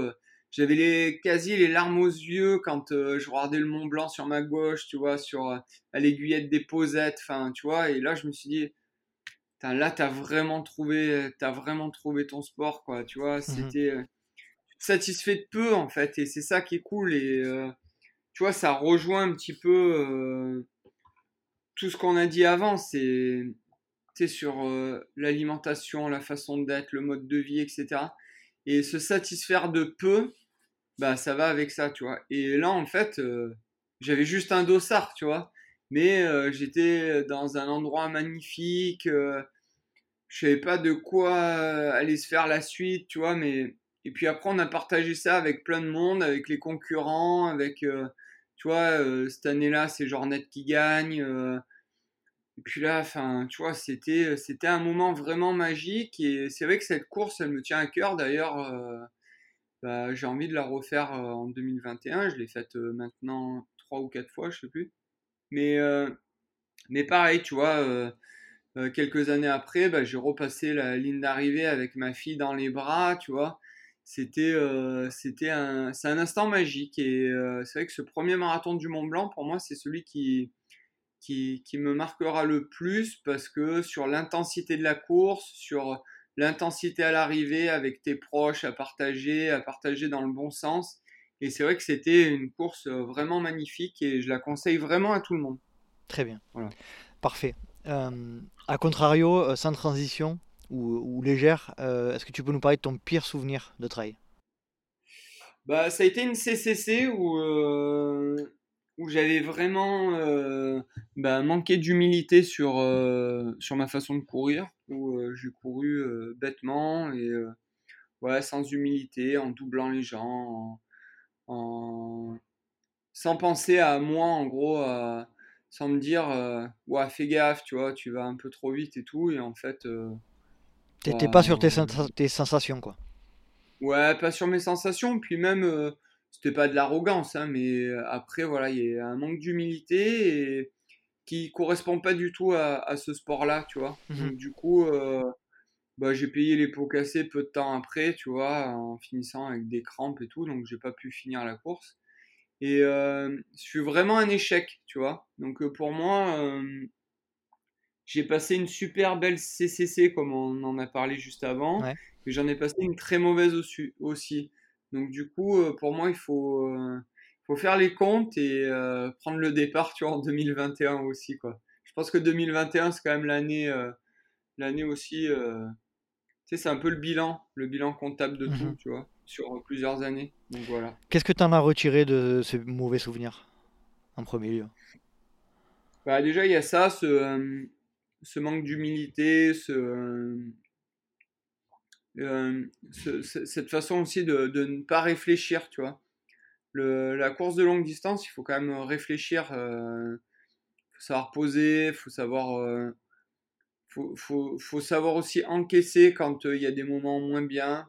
Euh, voilà, faut savoir se remettre en question. Et tout ça, je pense que je l'avais, je l'avais oublié. Et, et voilà, après, il y a aussi, euh, il y a aussi l'entraînement qui va en amont, euh, des mois et des mois avant. Donc, euh, donc voilà, il y a le, le job à faire avant, que ce soit en entraînement, en alimentation, mentalement, psychologiquement. Donc voilà. Et euh, Il faut arriver, euh, il faut arriver avec toutes les cartes de son côté, c'est ça que tu en as retiré quoi. Ouais, c'est ça. Mhm. C'est ça. Et euh, faut faire... Ouais, voilà, faut faire... C'est un bilan, quoi. Et euh, c'est ça qui est, qui est ultra intéressant. Et je pense que d'avoir cette rigueur-là, elle te suit aussi dans ce que tu fais aussi euh, tout au long de ta vie. Et c'est ça qui est, euh, qui est important, quoi. Comment, comment tu vois, tu en as parlé légèrement tout à l'heure, mais comment tu vois l'année 2021 euh, sportivement?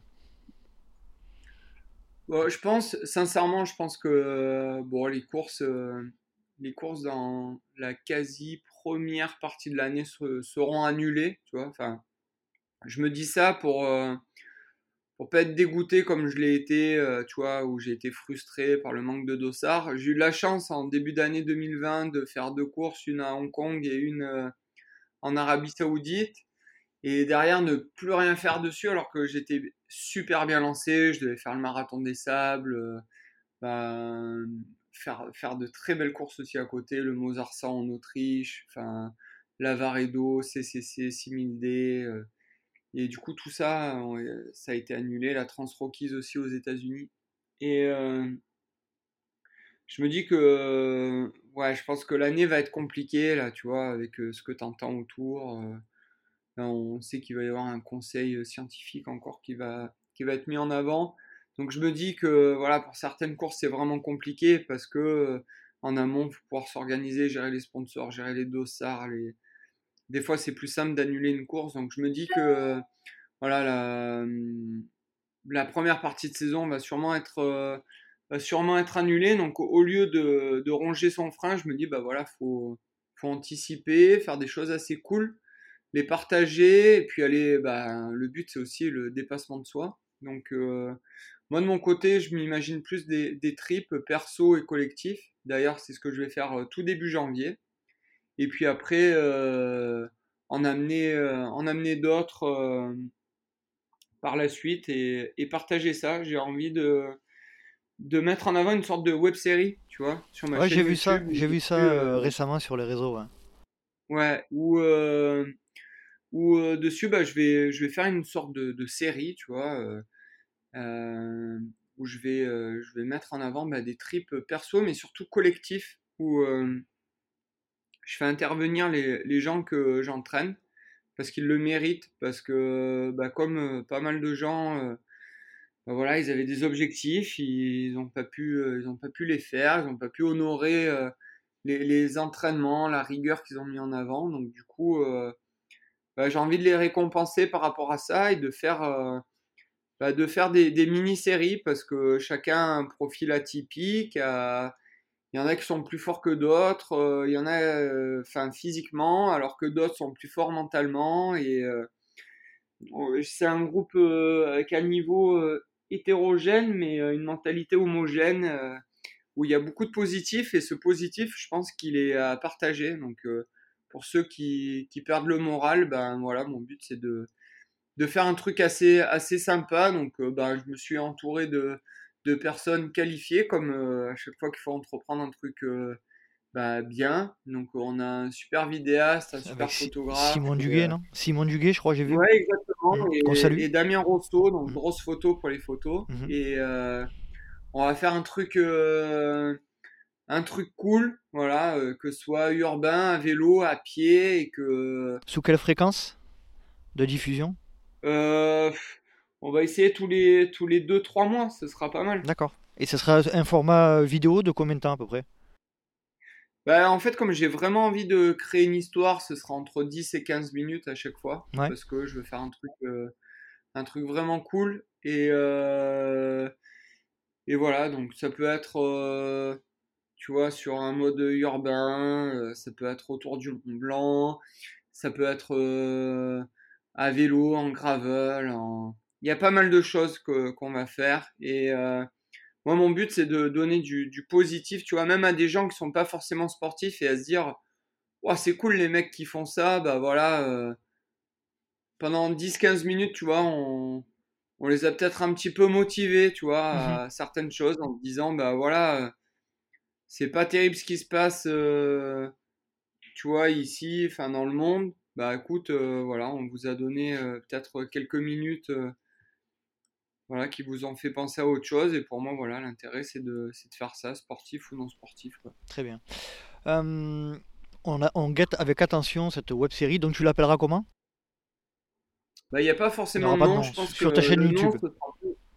ce, sera plus, euh, tu vois, euh, vis-à-vis de, de l'épisode, tu vois. D'accord. Le premier, ce sera euh, s'adapter. S'adapter, c'est. Je pense que c'est le mot que qu'on a le plus ressorti, tu vois, s'adapter, on s'adapte. Ben, il y a un confinement, ben, on s'adapte. C'est clair. Euh, il en a même confinement partiel, on s'adapte. Mmh. Euh, là, euh, couvre-feu, on s'adapte. Ben voilà, ce sera, ce sera pareil parce que du coup, mmh. ce sera tout début janvier. Donc, je sais pas quand le podcast sera publié, mais bah, allez regarder ce qu'on a fait. Sortira après mi-février. Ouais. Ouais, bah écoute, euh, ce sera à peu près euh, à ce moment-là, je pense, le temps de, mmh. monter, etc. Mais euh, voilà. Très bien. On suit ça avec intérêt. Super. J'aimerais passer au sujet de, ta marque I Am Woodstock. alors, je ne sais pas comment tu le prononces, I Am Woodstock. tu l'as bien dit, voilà. tu, que tu as lancé en 2018, c'est une marque sportswear. Euh, si je dis pas de bêtises. Est-ce que tu peux nous parler un petit peu de l'histoire de cette marque et dans quelles conditions tu l'as lancée, s'il te plaît? Bah écoute, moi je suis parti du jeu de mots bah, Woodstock pour Woodstock forcément. Euh, en fait, moi je voilà, c'est le le côté un petit peu euh, engagé, mais sans se prendre la tête. Donc donc au départ, on a, on a commencé la marque simplement, tu vois, avec un t-shirt et une casquette, parce que on n'avait pas une trésorerie importante, donc on a commencé comme ça. Après, il y a des gens, c'est vrai, qui se sont sentis vraiment concernés, donc ça, c'était vraiment cool. Donc, euh, on a élargi la gamme.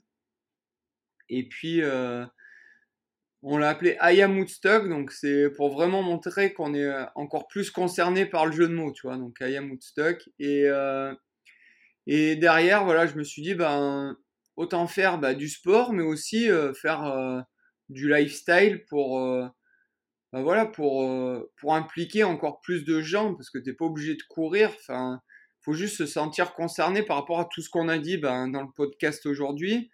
Euh, donc je me suis dit, bah, cette marque, voilà, c'est pas, c'est pas Johan Stuck, quoi. C'est, voilà, c'est, c'est une, façon d'être, c'est une façon, voilà, de, d'être concerné là-dedans. Et du coup, tout ce dont on vient de parler, de, voilà, de, de, ce que je mets en avant, de ma façon de voir les choses, sur d'être actif, euh, de, de, de, consommer de manière plus raisonnée, d'être éco-responsable, bah, ça rentre là-dedans.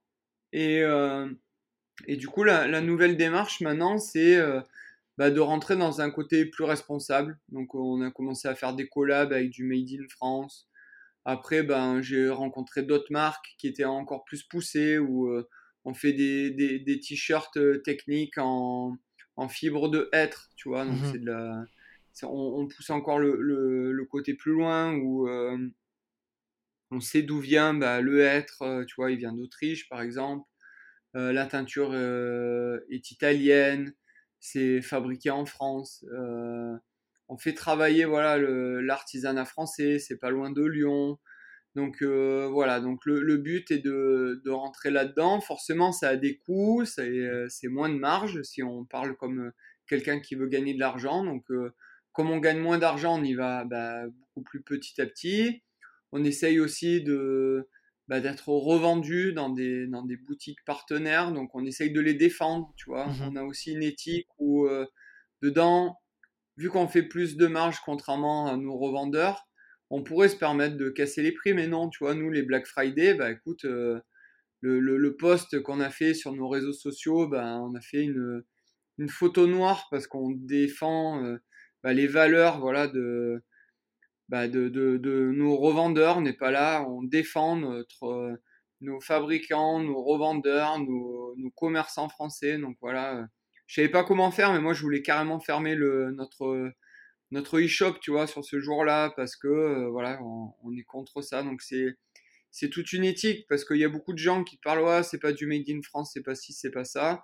Mais au final, après, c'est la façon d'être qui est, qui est la plus importante. Nous, on veut pas rentrer dans du greenwashing comme beaucoup font. Ça, c'est clair. Après, voilà, derrière, euh, derrière, on fait du coton bio, on fait du lifestyle où on essaye de mettre en avant bah, voilà, cette, euh, cette façon de penser. Il euh. n'y a pas besoin d'être un grand sportif hein, pour se, se, sentir. Se, se, sentir dans notre marque, se sentir concerné. Enfin voilà, donc on, on, a, on monte petit à petit, on essaye. Euh, enfin voilà, pour euh, être 100% franc, moi je je gagne pas ma vie grâce à Yamootstock, mais c'est plus euh, voilà une, une façon de revendiquer bah, ce que je pense et les gens qui, qui m'accompagnent comme m'accompagnent, bah, voilà, bah, vivent vivre ce projet. Et puis voilà, pour te, pour te donner un exemple, c'est elle qui a travaillé énormément sur qui travaillé, je pense, euh, quasi à 100% sur euh, la prochaine collection. Mais, euh, mais du coup, voilà, on, partage. On, là, on est en train de travailler sur, sur le recrutement d'ambassadeurs, où il y a eu une belle ferveur là-dessus. voilà. Donc, c'est un mode de vie, c'est un groupe, c'est un crew, c'est une tribu, c'est. voilà. On... Belle histoire. Ouais, c'est une belle histoire et je pense que c'est tout le début. Après, euh, bah, quand tu cours à côté, que tu suis des gens, que tu as une marque, que tu réponds à pas mal de sollicitations, ça va un peu dans tous les sens.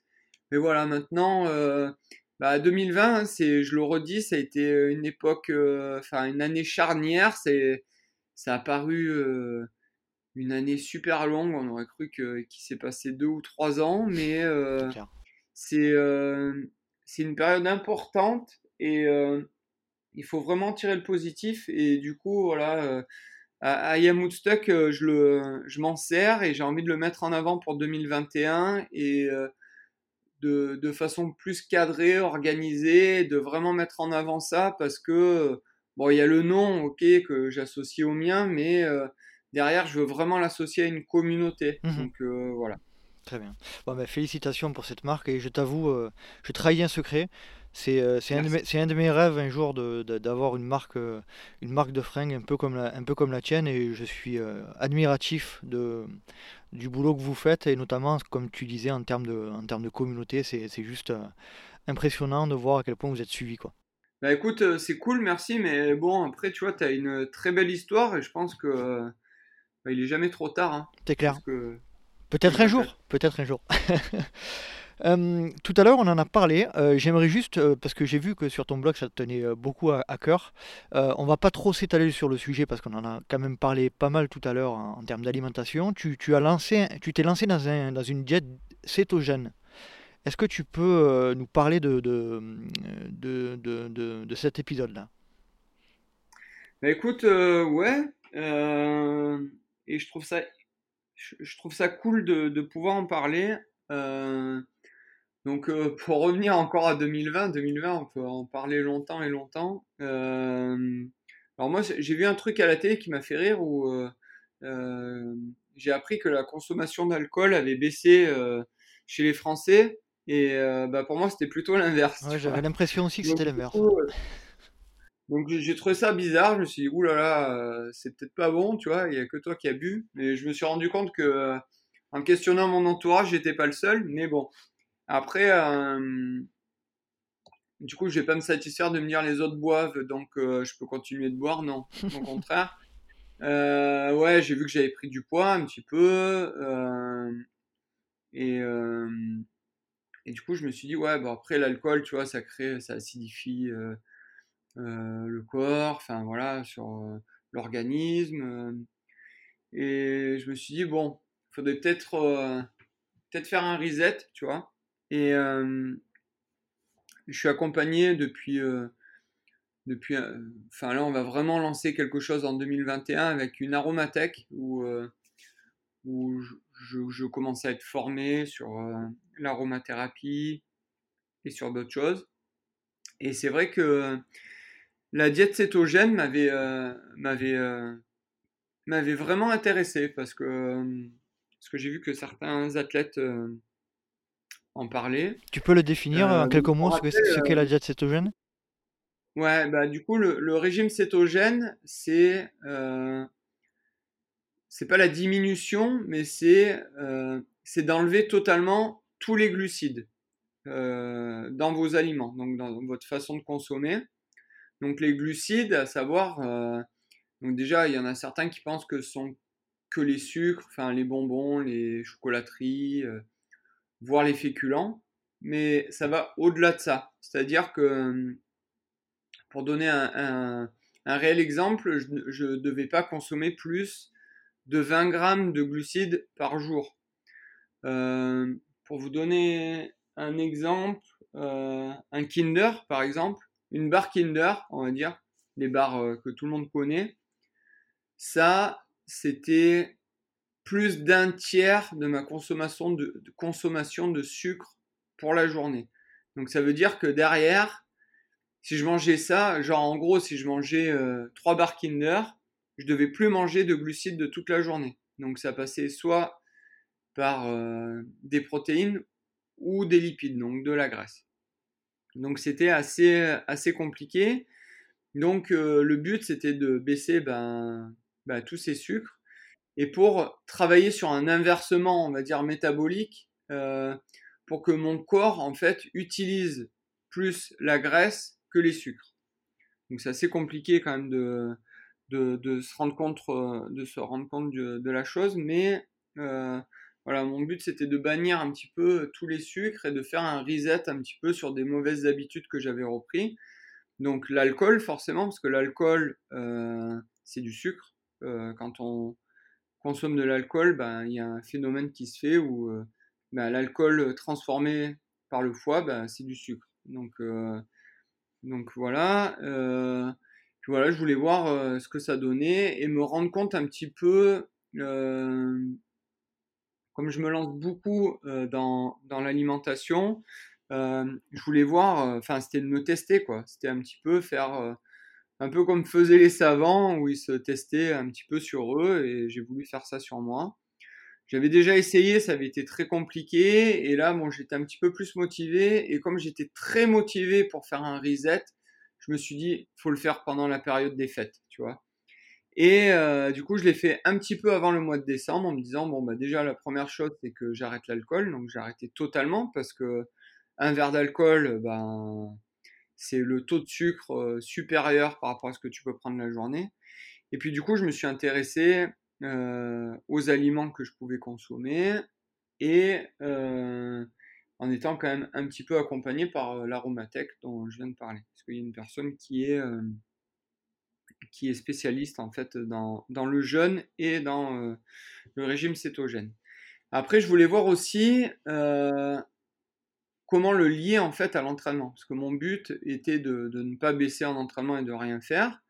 Donc c'était de voir euh, comment je pouvais fonctionner. Alors je me suis rendu compte, enfin en, regardant un petit peu, qui comme tu es en manque de sucre, euh, euh, il faut pas monter trop dans les tours parce que voilà pour euh, résumer en gros pour ceux qui connaissent pas, quand on monte dans les tours, donc euh, quand le cardio monte assez haut, donc le corps va plus puiser dans les sucres que dans les graisses. Après, dans un, dans un cardio un petit peu plus bas, comme quand on fait du vélo par exemple, euh, bah, le corps va plus puiser dans les graisses que dans les sucres. Dans les sucres. Donc là, on est plus dans, une, dans un travail lipidique.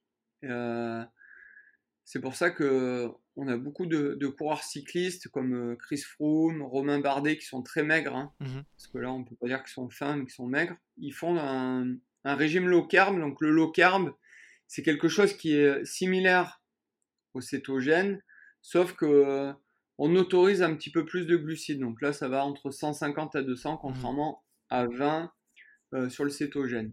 Donc je voulais voir quand même ce que c'était. Donc euh, en collaboration avec euh, Nicolas Lebrun, mon entraîneur, donc on a travaillé plus à 80%. Donc pour ne 80% donc de mon de ma fréquence, on va dire max. Donc on a travaillé plus en, en dessous, donc plus en, en volume, en endurance, pour voir ce que ça allait donner. C'est vrai que j'étais rapidement très très fatigué, par contre très léger. Donc il y avait des, des plus, des moins euh, à relever. Euh, donc en faisant du sport, ça met beaucoup plus de temps que sur un régime cétogène classique où on fait pas 20 heures de sport euh, par semaine. Donc là, c'est venu quand même 15 jours après. Donc les 15 jours ont été quand même assez durs. Mais je voulais faire un reset, donc j'avais euh, une énorme motivation là-dessus. Donc euh, sans alcool, sans sucre. Donc ça veut dire sans sucre, c'est plus de féculents, plus de fruits, plus de légumes tels que les carottes, euh, les navets, tout ce qui vient de la terre, les tomates. Donc c'était assez compliqué, donc c'était plus des légumes verts. Par contre, donc pour gérer tout ça, il fallait mettre des protéines. Mais pour ne pas rentrer dans un régime du camp, donc qui est un régime hyper protéiné, euh, et pour gérer bah, aussi, euh, si on prend que de la protéine, bah, forcément on acidifie énormément le corps. Euh, il faut manger beaucoup de, légumes verts avec pas mal de sels minéraux, mmh de, de, plein de choses qui, qui va avec. Et en gros, la, la loi numéro 1, c'est, euh, enfin la règle numéro 1, c'est euh, remplacer les, glucides par des graisses. Donc euh, j'ai la chance d'être originaire du sud, donc j'ai remplacé ça par des huiles et, par, et pas par du beurre, parce que si un breton fait ça, il mettrait du beurre salé dans tous ses plats, même s'ils le font déjà. Mais, du coup, c'était assez complexe c'était assez goûtu quand même, mais, euh, du coup, c'était très intéressant. Euh, j'ai fait deux articles sur mon site internet qui s'appelle On-Off et après l'autre, c'est le l'eau vers le flow. Euh, donc, je vous laisse aller lire ça. Et là, je vais faire le, troisième article pour, faire un petit peu la synthèse de là-dessus, les pour, les moins, la thèse, antithèse, synthèse, et avec une belle conclusion dessus. C'était très intéressant. Et euh, alors, c'est très compliqué. C'était un test en fait, ou c'était quelque chose que tu voulais uniquement tester, ou c'était quelque chose que tu voulais mettre sur le long terme? Non, non, non. Le, but après, c'était de partir bah, sur du low carb, donc sur bah, l'absence de féculents, ou en rajouter un petit peu, tu vois, manger quelques, quelques pommes de terre, enlever enlever le gluten aussi notamment parce que euh, moi je vois que je réagis mal au gluten. Alors c'est pas, je dis pas que je suis allergique, mais euh, vis-à-vis de la sollicitation que je donne à mon corps, euh, le gluten, bah, il est beaucoup moins assimilable parce que voilà, c'est gastriquement, enfin on va dire vis-à-vis de la paroi intestinale, etc. c'est vrai que le sans gluten ça aide beaucoup. Donc après boire une bière, j'irai en boire, enfin tu vois mais le diminuer euh, voilà quasi à zéro. Mais le but voilà c'est de faire un reset, c'était de d'alléger un petit peu voilà euh, tout ce qui était euh, estomac, intestin, voilà de faire un reset là-dessus et surtout de voir ce que donnait l'absence de sucre. Et tu vois j'ai j'ai mis beaucoup l'accent là-dessus pendant le podcast sur le sucre. Mmh On a parlé de la clope, de l'alcool, du sucre pour moi, sincèrement, le sucre est plus néfaste et plus addictif que la clope ou l'alcool, tu vois. Parce que c'est quand même quelque chose où euh, on en a dans tous nos plats. Et c'est vrai que quand tu enlèves tout, alors c'est pas parce que ton corps en a besoin, si il en a besoin au départ, mais euh, comme euh, j'en parlais brièvement tout à l'heure, il y a un inversement métabolique qui se fait, donc le corps il s'adapte très vite. Et c'est là que c'est ultra intéressant. Et on en parlait aussi que voilà, j'adore voir ce qui se passe sur moi, bah, que ce soit de façon à changer mon alimentation, mais aussi dans le sport où le mental change, etc. Donc le mental, c'est le cerveau, enfin, toutes ces choses-là communiquent et je voulais voir exactement où on en était. Et c'est vrai que j'ai eu cet inversement, donc mon corps s'est adapté, j'ai pu j'ai pu faire des 20 heures par semaine sans consommer de sucre, donc c'est possible de le faire. Je ne pouvais pas monter dans les tours, forcément. Mais j'ai vu cette dépendance au sucre et c'était c'était ouf. Hein. J'ai eu, tu vois, quand je faisais du home trainer, des fois sur des sorties longues assez cool, en me mettant des, des séries ou des films et que je voyais des, des desserts alors que je suis pas du tout sucré et être là à me dire, j'aurais bouffé cette tarte, tarte aux pommes et tout alors que je, je suis pas du tout sucré, je suis pas fan de dessert, tu dis, waouh, la dépendance que tu as, c'est ouf, quoi, tu vois. Et euh, c'était ultra intéressant parce que du coup, derrière, je suis allé pousser un petit peu plus les choses, euh, à regarder, à me documenter. Et c'est vrai que, voilà, il y a, tu dis, tu as une dépendance totale. Enfin, c'est tout simple, hein. Tu sais, quand on voit euh, un nourrisson qui est pas bien, la première chose qu'on te dit, bah, mettez-lui de l'eau sucrée pour que ça aille mieux. Généralement, il réagit bien. Hein. Mmh et euh, tu vois, le sucre, déjà, dès, dès quand on est petit, on sait même pas ce que, à quoi ça ressemble. Bah, tu dis, voilà, c'est, pas bon, tu vois. Et, euh, et voilà, donc ça m'a, ça, beaucoup intéressé. Alors après, euh, je suis pas sur l'anti-sucre. Hein. Tu vois, là, j'ai, rechangé. J'ai fait 4 semaines de, de cétogène c'était très intéressant. Mais après, c'était très frustrant pas parce que je ne pouvais pas manger ce que je voulais, mais vis-à-vis de mes entraînements, parce que je pouvais pas pousser comme je voulais, j'avais pas la force nécessaire, même si euh, j'arrivais à faire 2 heures à 15 à l'heure, mais j'encaissais un peu le coup, tu vois, enfin, mmh j'étais pas, j'étais pas comme avant. Par contre, voilà, il y a certaines choses qui étaient très positives. Euh, tu vois, dans les descentes, par exemple, en trail, ben, j'ai jamais eu le niveau que j'ai eu euh, grâce au cétogène, parce que j'étais léger, j'ai perdu du poids. Donc maintenant, je suis plus dans une phase low carb où euh, en fait, je vais consommer des, féculents parce que mon corps en a besoin. Voilà. Donc je vais beaucoup mmh plus m'écouter et je vais dans cette démarche-là. Et euh, voilà, en mangeant beaucoup plus de fruits et de légumes, cuits, crus, en mélangeant, en cuisinant, en me faisant plaisir, en découvrant des saveurs. Et voilà, le but était de, basculer là-dessus et, euh, et voilà, c'était euh, c'était dans cette démarche-là et, et, surtout de la partager. Donc euh, de partager le côté bah, sucre dont on vient de parler, mais aussi de, de voir aussi euh, la manière dans laquelle je me suis documenté pour prendre de, des, des, expériences où euh, tu as des gens qui vont te parler du cétogène et en fait, euh, bah, c'est pas forcément vrai ce qu'ils disent et, euh, et, ils sont là pour montrer l'exemple. Alors moi, je suis pas là pour montrer l'exemple parce que je vais pas donner de conseils, parce que il faut être bien entouré. Voilà, j'allais dire, c'est le seul conseil qu'on peut donner, c'est d'être bien entouré et de pas le faire tout seul, quoi. Ouais, c'est ça. Et euh, il faut pas aussi, ce qui est important, c'est ne pas faire subir ça à son entourage. Mmh moi, par exemple, euh, bah, ma, ma, compagne et ma fille ont mangé euh, comme, elles, comme elles mangeaient normalement. Je ne l'ai pas imposé, je mangeais avec elles.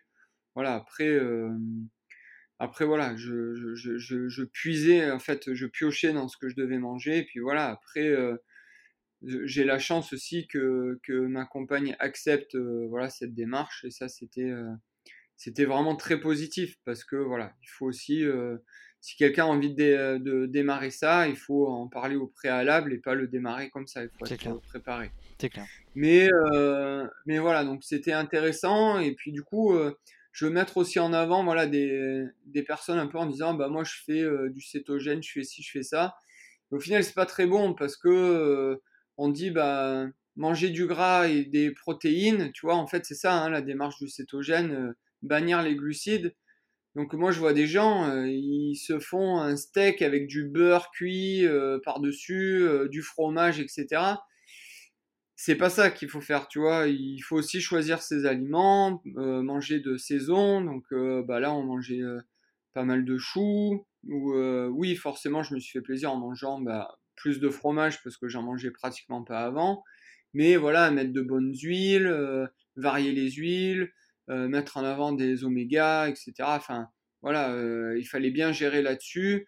Ou euh, j'allais plus manger des poissons gras, des petits poissons gras, que de me faire un tartare avec un jaune d'œuf et de l'huile d'olive, tu vois. Mmh Donc, il faut faire attention aussi, voilà, à, au choix des je, voulais aussi un peu casser les codes vis-à-vis de cétogène parce que je me suis rendu compte que bah, c'était pas voulu, mais il y en avait certains, c'était une sorte d'effet de mode. Mmh Comme l'a été le régime du camp à un moment, euh, voilà, c'est pas bon, c'est pas bon pour la santé. Donc moi, le but de faire ça, c'était euh, c'était que ce soit bon pour ma santé, parce que c'était pour faire un reset mentalement, mais aussi que ce soit aussi bon, euh, voilà, dans dans ce que j'entreprends. Et euh, maintenant, bah voilà, je suis parti plus sur du low carb. Et voilà, bah, si j'ai envie de manger des féculents, euh, j'en mangerai. Mais voilà, c'est euh, plus de mettre en avant les fruits et légumes en mangeant de la viande, de la bonne viande, parce que je suis pas là à défendre, tu vois, être végétarien, etc. Parce que dès que tu parles de faire des diètes comme ça, bah, forcément des gens font des généralités. Non, tu vois, mais c'est de consommer bah, une viande, tu sais d'où elle vient, bah, tu la prends, tu la consommes pas, tu vois, contrairement au McDo comme on en parlait. Mais voilà, de, de manger bah, voilà, de, de la bonne volaille, de, bah, du, bon, du bon canard gras, c'est bon pour la santé. Euh, voilà, de, de, bonnes huiles. Euh. et voilà, le, le gras, c'est la vie, et c'est vrai. C'est clair. Très bien, on a compris la, la teneur de ton, de ton, de ton projet. Je te laisserai faire un, mix et un C'est clair. C'est clair. Euh, je vais changer complètement de sujet, Johan. Euh, on peut considérer aujourd'hui que tu es, alors je ne sais pas comment tu vas prendre le terme et si, euh, comment tu te positionnes par rapport à ce terme, mais un influenceur sur les réseaux sociaux. tu, es suivi par tu es suivi par énormément de personnes et tu, es très, euh, tu as beaucoup d'influence, hein, c'est, de là que vient le terme. Comment tu te positionnes par rapport à ce rôle et, euh, et à cette manière de communiquer qui est de plus en plus présente aujourd'hui, notamment euh, commercialement et au niveau de la communication? Bah, En fait, si tu veux, le, terme d'influenceur, au début, j'avais pas trop aimé parce que tu vois, au départ, quand j'ai commencé, bah, voilà, je faisais des résultats, etc. je montais bien en puissance, donc voilà, tu vois, on disait, bah, il y a eu un Stuck sur la course et tout c'était cool. Et après, derrière, euh, j'ai utilisé les réseaux sociaux parce que je me suis dit que c'était intéressant de d'utiliser ma vie d'avant et ma vie de maintenant, ce changement, ce, ce, nouveau mode de vie, tu vois, et euh, je trouvais ça intéressant de le, de le, mettre sur les réseaux sociaux. Et puis, euh, comme on a pu le découvrir, voilà, moi je suis vraiment dans, dans ce côté collectif à partager, et du coup, bah, les réseaux sociaux, pour moi, c'est le meilleur outil. Et euh, maintenant, en fait, euh, le côté euh, influenceur, bah, c'est pas du tout péjoratif, quoi. C'est, moi, je trouve que c'est, cool d'être vu comme influenceur parce que tu dis, c'est, c'est important, tu vois. Donc, ok, bah, je suis un hyper, un hyperactif influenceur, tu vois. on va partir là-dessus, de, ce principe-là, et j'adhère totalement parce que d'être influenceur, ça veut dire que tu partages, tu peux faire de bons résultats, t'aides les gens, tu vois. Et à côté, moi, je vois d'autres personnes euh, qui peuvent avoir euh, un meilleur niveau que moi en course à pied, mais du coup, euh, bah, ils sont sportifs, tu vois. Et, et tu vois, la, course à pied, c'est tellement éphémère. À un bon niveau, c'est tellement éphémère parce que bah, tu peux pas forcément perdurer des, années, des années, tu, peux avoir un pépin physique qui peut t'arriver au dernier moment et au final, derrière, bah, tu n'auras rien partagé, tu auras, juste regardé ton, ton nombril, tu vois, et au final, tu auras dit, ouais, bah là, j'étais vraiment fort, tu vois, et en fait, tu vas passer pour le, dans quelques années pour le vieux aigri en disant, ah, moi, tu vois, j'ai gagné tel cours, j'ai fait tel ci, j'ai fait ça, j'ai fait ça. Et au final, tu vas être pas le vieux aigri, mais le vieux relou, tu vois. Mhm. Et moi, je veux pas devenir ça. Je veux devenir euh, une personne, voilà, bah, qui est influente, ok, tu vois, et euh, qui, a, qui, a, partagé son expérience. Après, bah, tu vois, je je serai jamais champion du monde et au final, je veux pas le devenir, même si oui, euh, je donne le meilleur de moi-même sur les entraînements, contrairement à, à certaines personnes, tu vois, qu'elles peuvent penser le contraire mais je me fais mal à l'entraînement, tu vois. Je me fais mal moralement, c'est du travail d'être influenceur, tu vois. Et, euh, et ouais, je passe pas autant de temps sur les réseaux sociaux que, qu'à l'entraînement, mais, mais c'est un énorme travail. Enfin, ma compagne, elle rigolait quand je lui disais, bah, je travaille, tu vois, quand je suis sur Instagram. Mais oui, je travaille. Enfin, je prépare un truc, je regarde ce qui se passe, j'essaye d'être euh, présent, de répondre aux gens qui, qui m'envoient des messages, euh, j'essaye d'être proche, j'essaye de, de commenter certaines choses. Euh, bah, des fois, je mets mon grain de sel, des fois, voilà, des fois, je fais le troll, des fois, je vais encourager, des fois, je vais, voilà, je vais dire à une personne, bah, c'est bien, t'as arrêté de fumer, continue, tu vois. Je vais donner de ma personne et je donne de ma personne bah, à l'entraînement, d'un côté virtuel, mais aussi bien euh, sur les courses quand je vois certaines, euh, certains gens qui, qui, me disent bah voilà c'est cool ce que tu fais et, et pour moi c'est ça d'être influenceur c'est ça et je trouve ça cool. Après euh, bah tu as une, autre source d'influence il y en a où j'adhère d'autres j'adhère pas tu vois sur les réseaux sociaux mais tu as, certaines, certaines personnes pour moi qui, qui sont importantes sur les réseaux sociaux, qui sont pas forcément là à faire de gros résultats, mais euh, elles apportent. Et le but, c'est quoi? C'est euh, de monter sur la première marche du podium ou ou d'apporter à quelqu'un, sincèrement, tu vois? Enfin, je sais pas. Il y a des gens, tu sais, ils ont, ils sont les meilleurs en ce moment, mais ils seront vite oubliés et c'est dommage parce qu'ils ont tellement apporté et que bah, du coup on retiendra rien d'eux ou sauf euh, ceux qui étaient là à cette période-là quoi. Et ben moi je veux pas faire partie de, de ce cas-là, je veux être là à, à, perdurer, ben, à faire des résultats, mais aussi à perdurer, à donner de mon expérience autant à, à 70 ans si je peux pas être euh, le vieux relou mais être le vieux à donner des conseils, tu vois. Bah c'est cool quoi, tu vois. Euh, il y a des gens comme Mike Horn, alors après, j'adhère pas à la personne, mais les mecs, ont fait des trucs de fou, mais derrière, ils savent partager, tu vois. Et ça, c'est super cool. Après, tu as, d'autres personnes, euh, enfin, je les citerai pas, mais s'ils écoutent, mais bon, ils écouteront pas mon podcast. mais euh, après, euh, voilà, il y en a certains, tu dis, franchement, tu sers à rien, tu vois. Tu es des influenceurs, tu vois. Donc, et au contraire, tu mets pas en avant notre sport parce qu'on a un sport qui est vraiment cool euh, et il faut vraiment le mettre en avant parce que tu vois, 2020, on est revenu aux, origines du trail. Euh, début 2021, c'est un peu ça et du coup, c'est pour ça que je veux lancer une web série. C'est euh, d'où on vient, tu vois. Mmh Rappelle-toi d'où tu viens et puis voilà. Et surtout, il ne faut pas oublier qu'aujourd'hui, euh, le commerce notamment, euh, c'est un business aussi. Ça peut, ça peut te permettre de construire un business euh, avec des bases solides, avec une communauté importante. lancer, par exemple, je reviens à ton exemple, mais lancer I Am Woodstock avec, ta communauté qui a été générée par les, réseaux sociaux, c'est pas comme lancer Woodstock, I Woodstock en partant de rien. Quoi. Exactement, puis c'est surtout bah, de, de rentrer dans cette démarche-là où bah, tu te sens concerné, tu vois. Tu as une personne qui va acheter du Nike, par exemple, bah, elle se sent pas concernée parce que c'est une marque, c'est joli, c'est sympa, c'est du beau design. Hein. J'adore la marque, hein, mais après, derrière, tu te sens pas concerné. Moi, c'est l'inverse. Je veux que la marque euh, bah, soit concernée et enfin que les gens soient concernés et que voilà, c'est qu'il y ait une éthique. Très bien. Euh, on arrive tranquillement à la fin de, notre entretien. On a bien fait le tour, hein. on a évoqué plein de sujets différents, c'était chouette. Euh, est-ce que tu as un dernier sujet euh, dont on n'aurait pas parlé? Bah, je pense que là, on a 1h50. ouais, bah, là, on a officiellement battu le record de, longueur de, mon, podcast. Ah, pourtant, avec Germain Granger, tu as des choses à raconter, mais. Ah non, on l'a battu, on l'a battu. 1h30, je crois, non? Ouais, c'est ça, ouais. mais je sais pas si c'est la question que tu vas me poser, mais si je peux t'amener une, personne à, découvrir, c'est Yann Gobert, qui est un mec. Tu vois, on parle d'influenceur et ça tombe bien parce que c'est un mec je trouve qui est pas suffisamment connu parce que c'est un mec qui entreprend beaucoup de choses en course à pied, en, en vélo. Il a une belle expérience sur du long, sur du court et c'est un mec qui donne beaucoup de lui-même.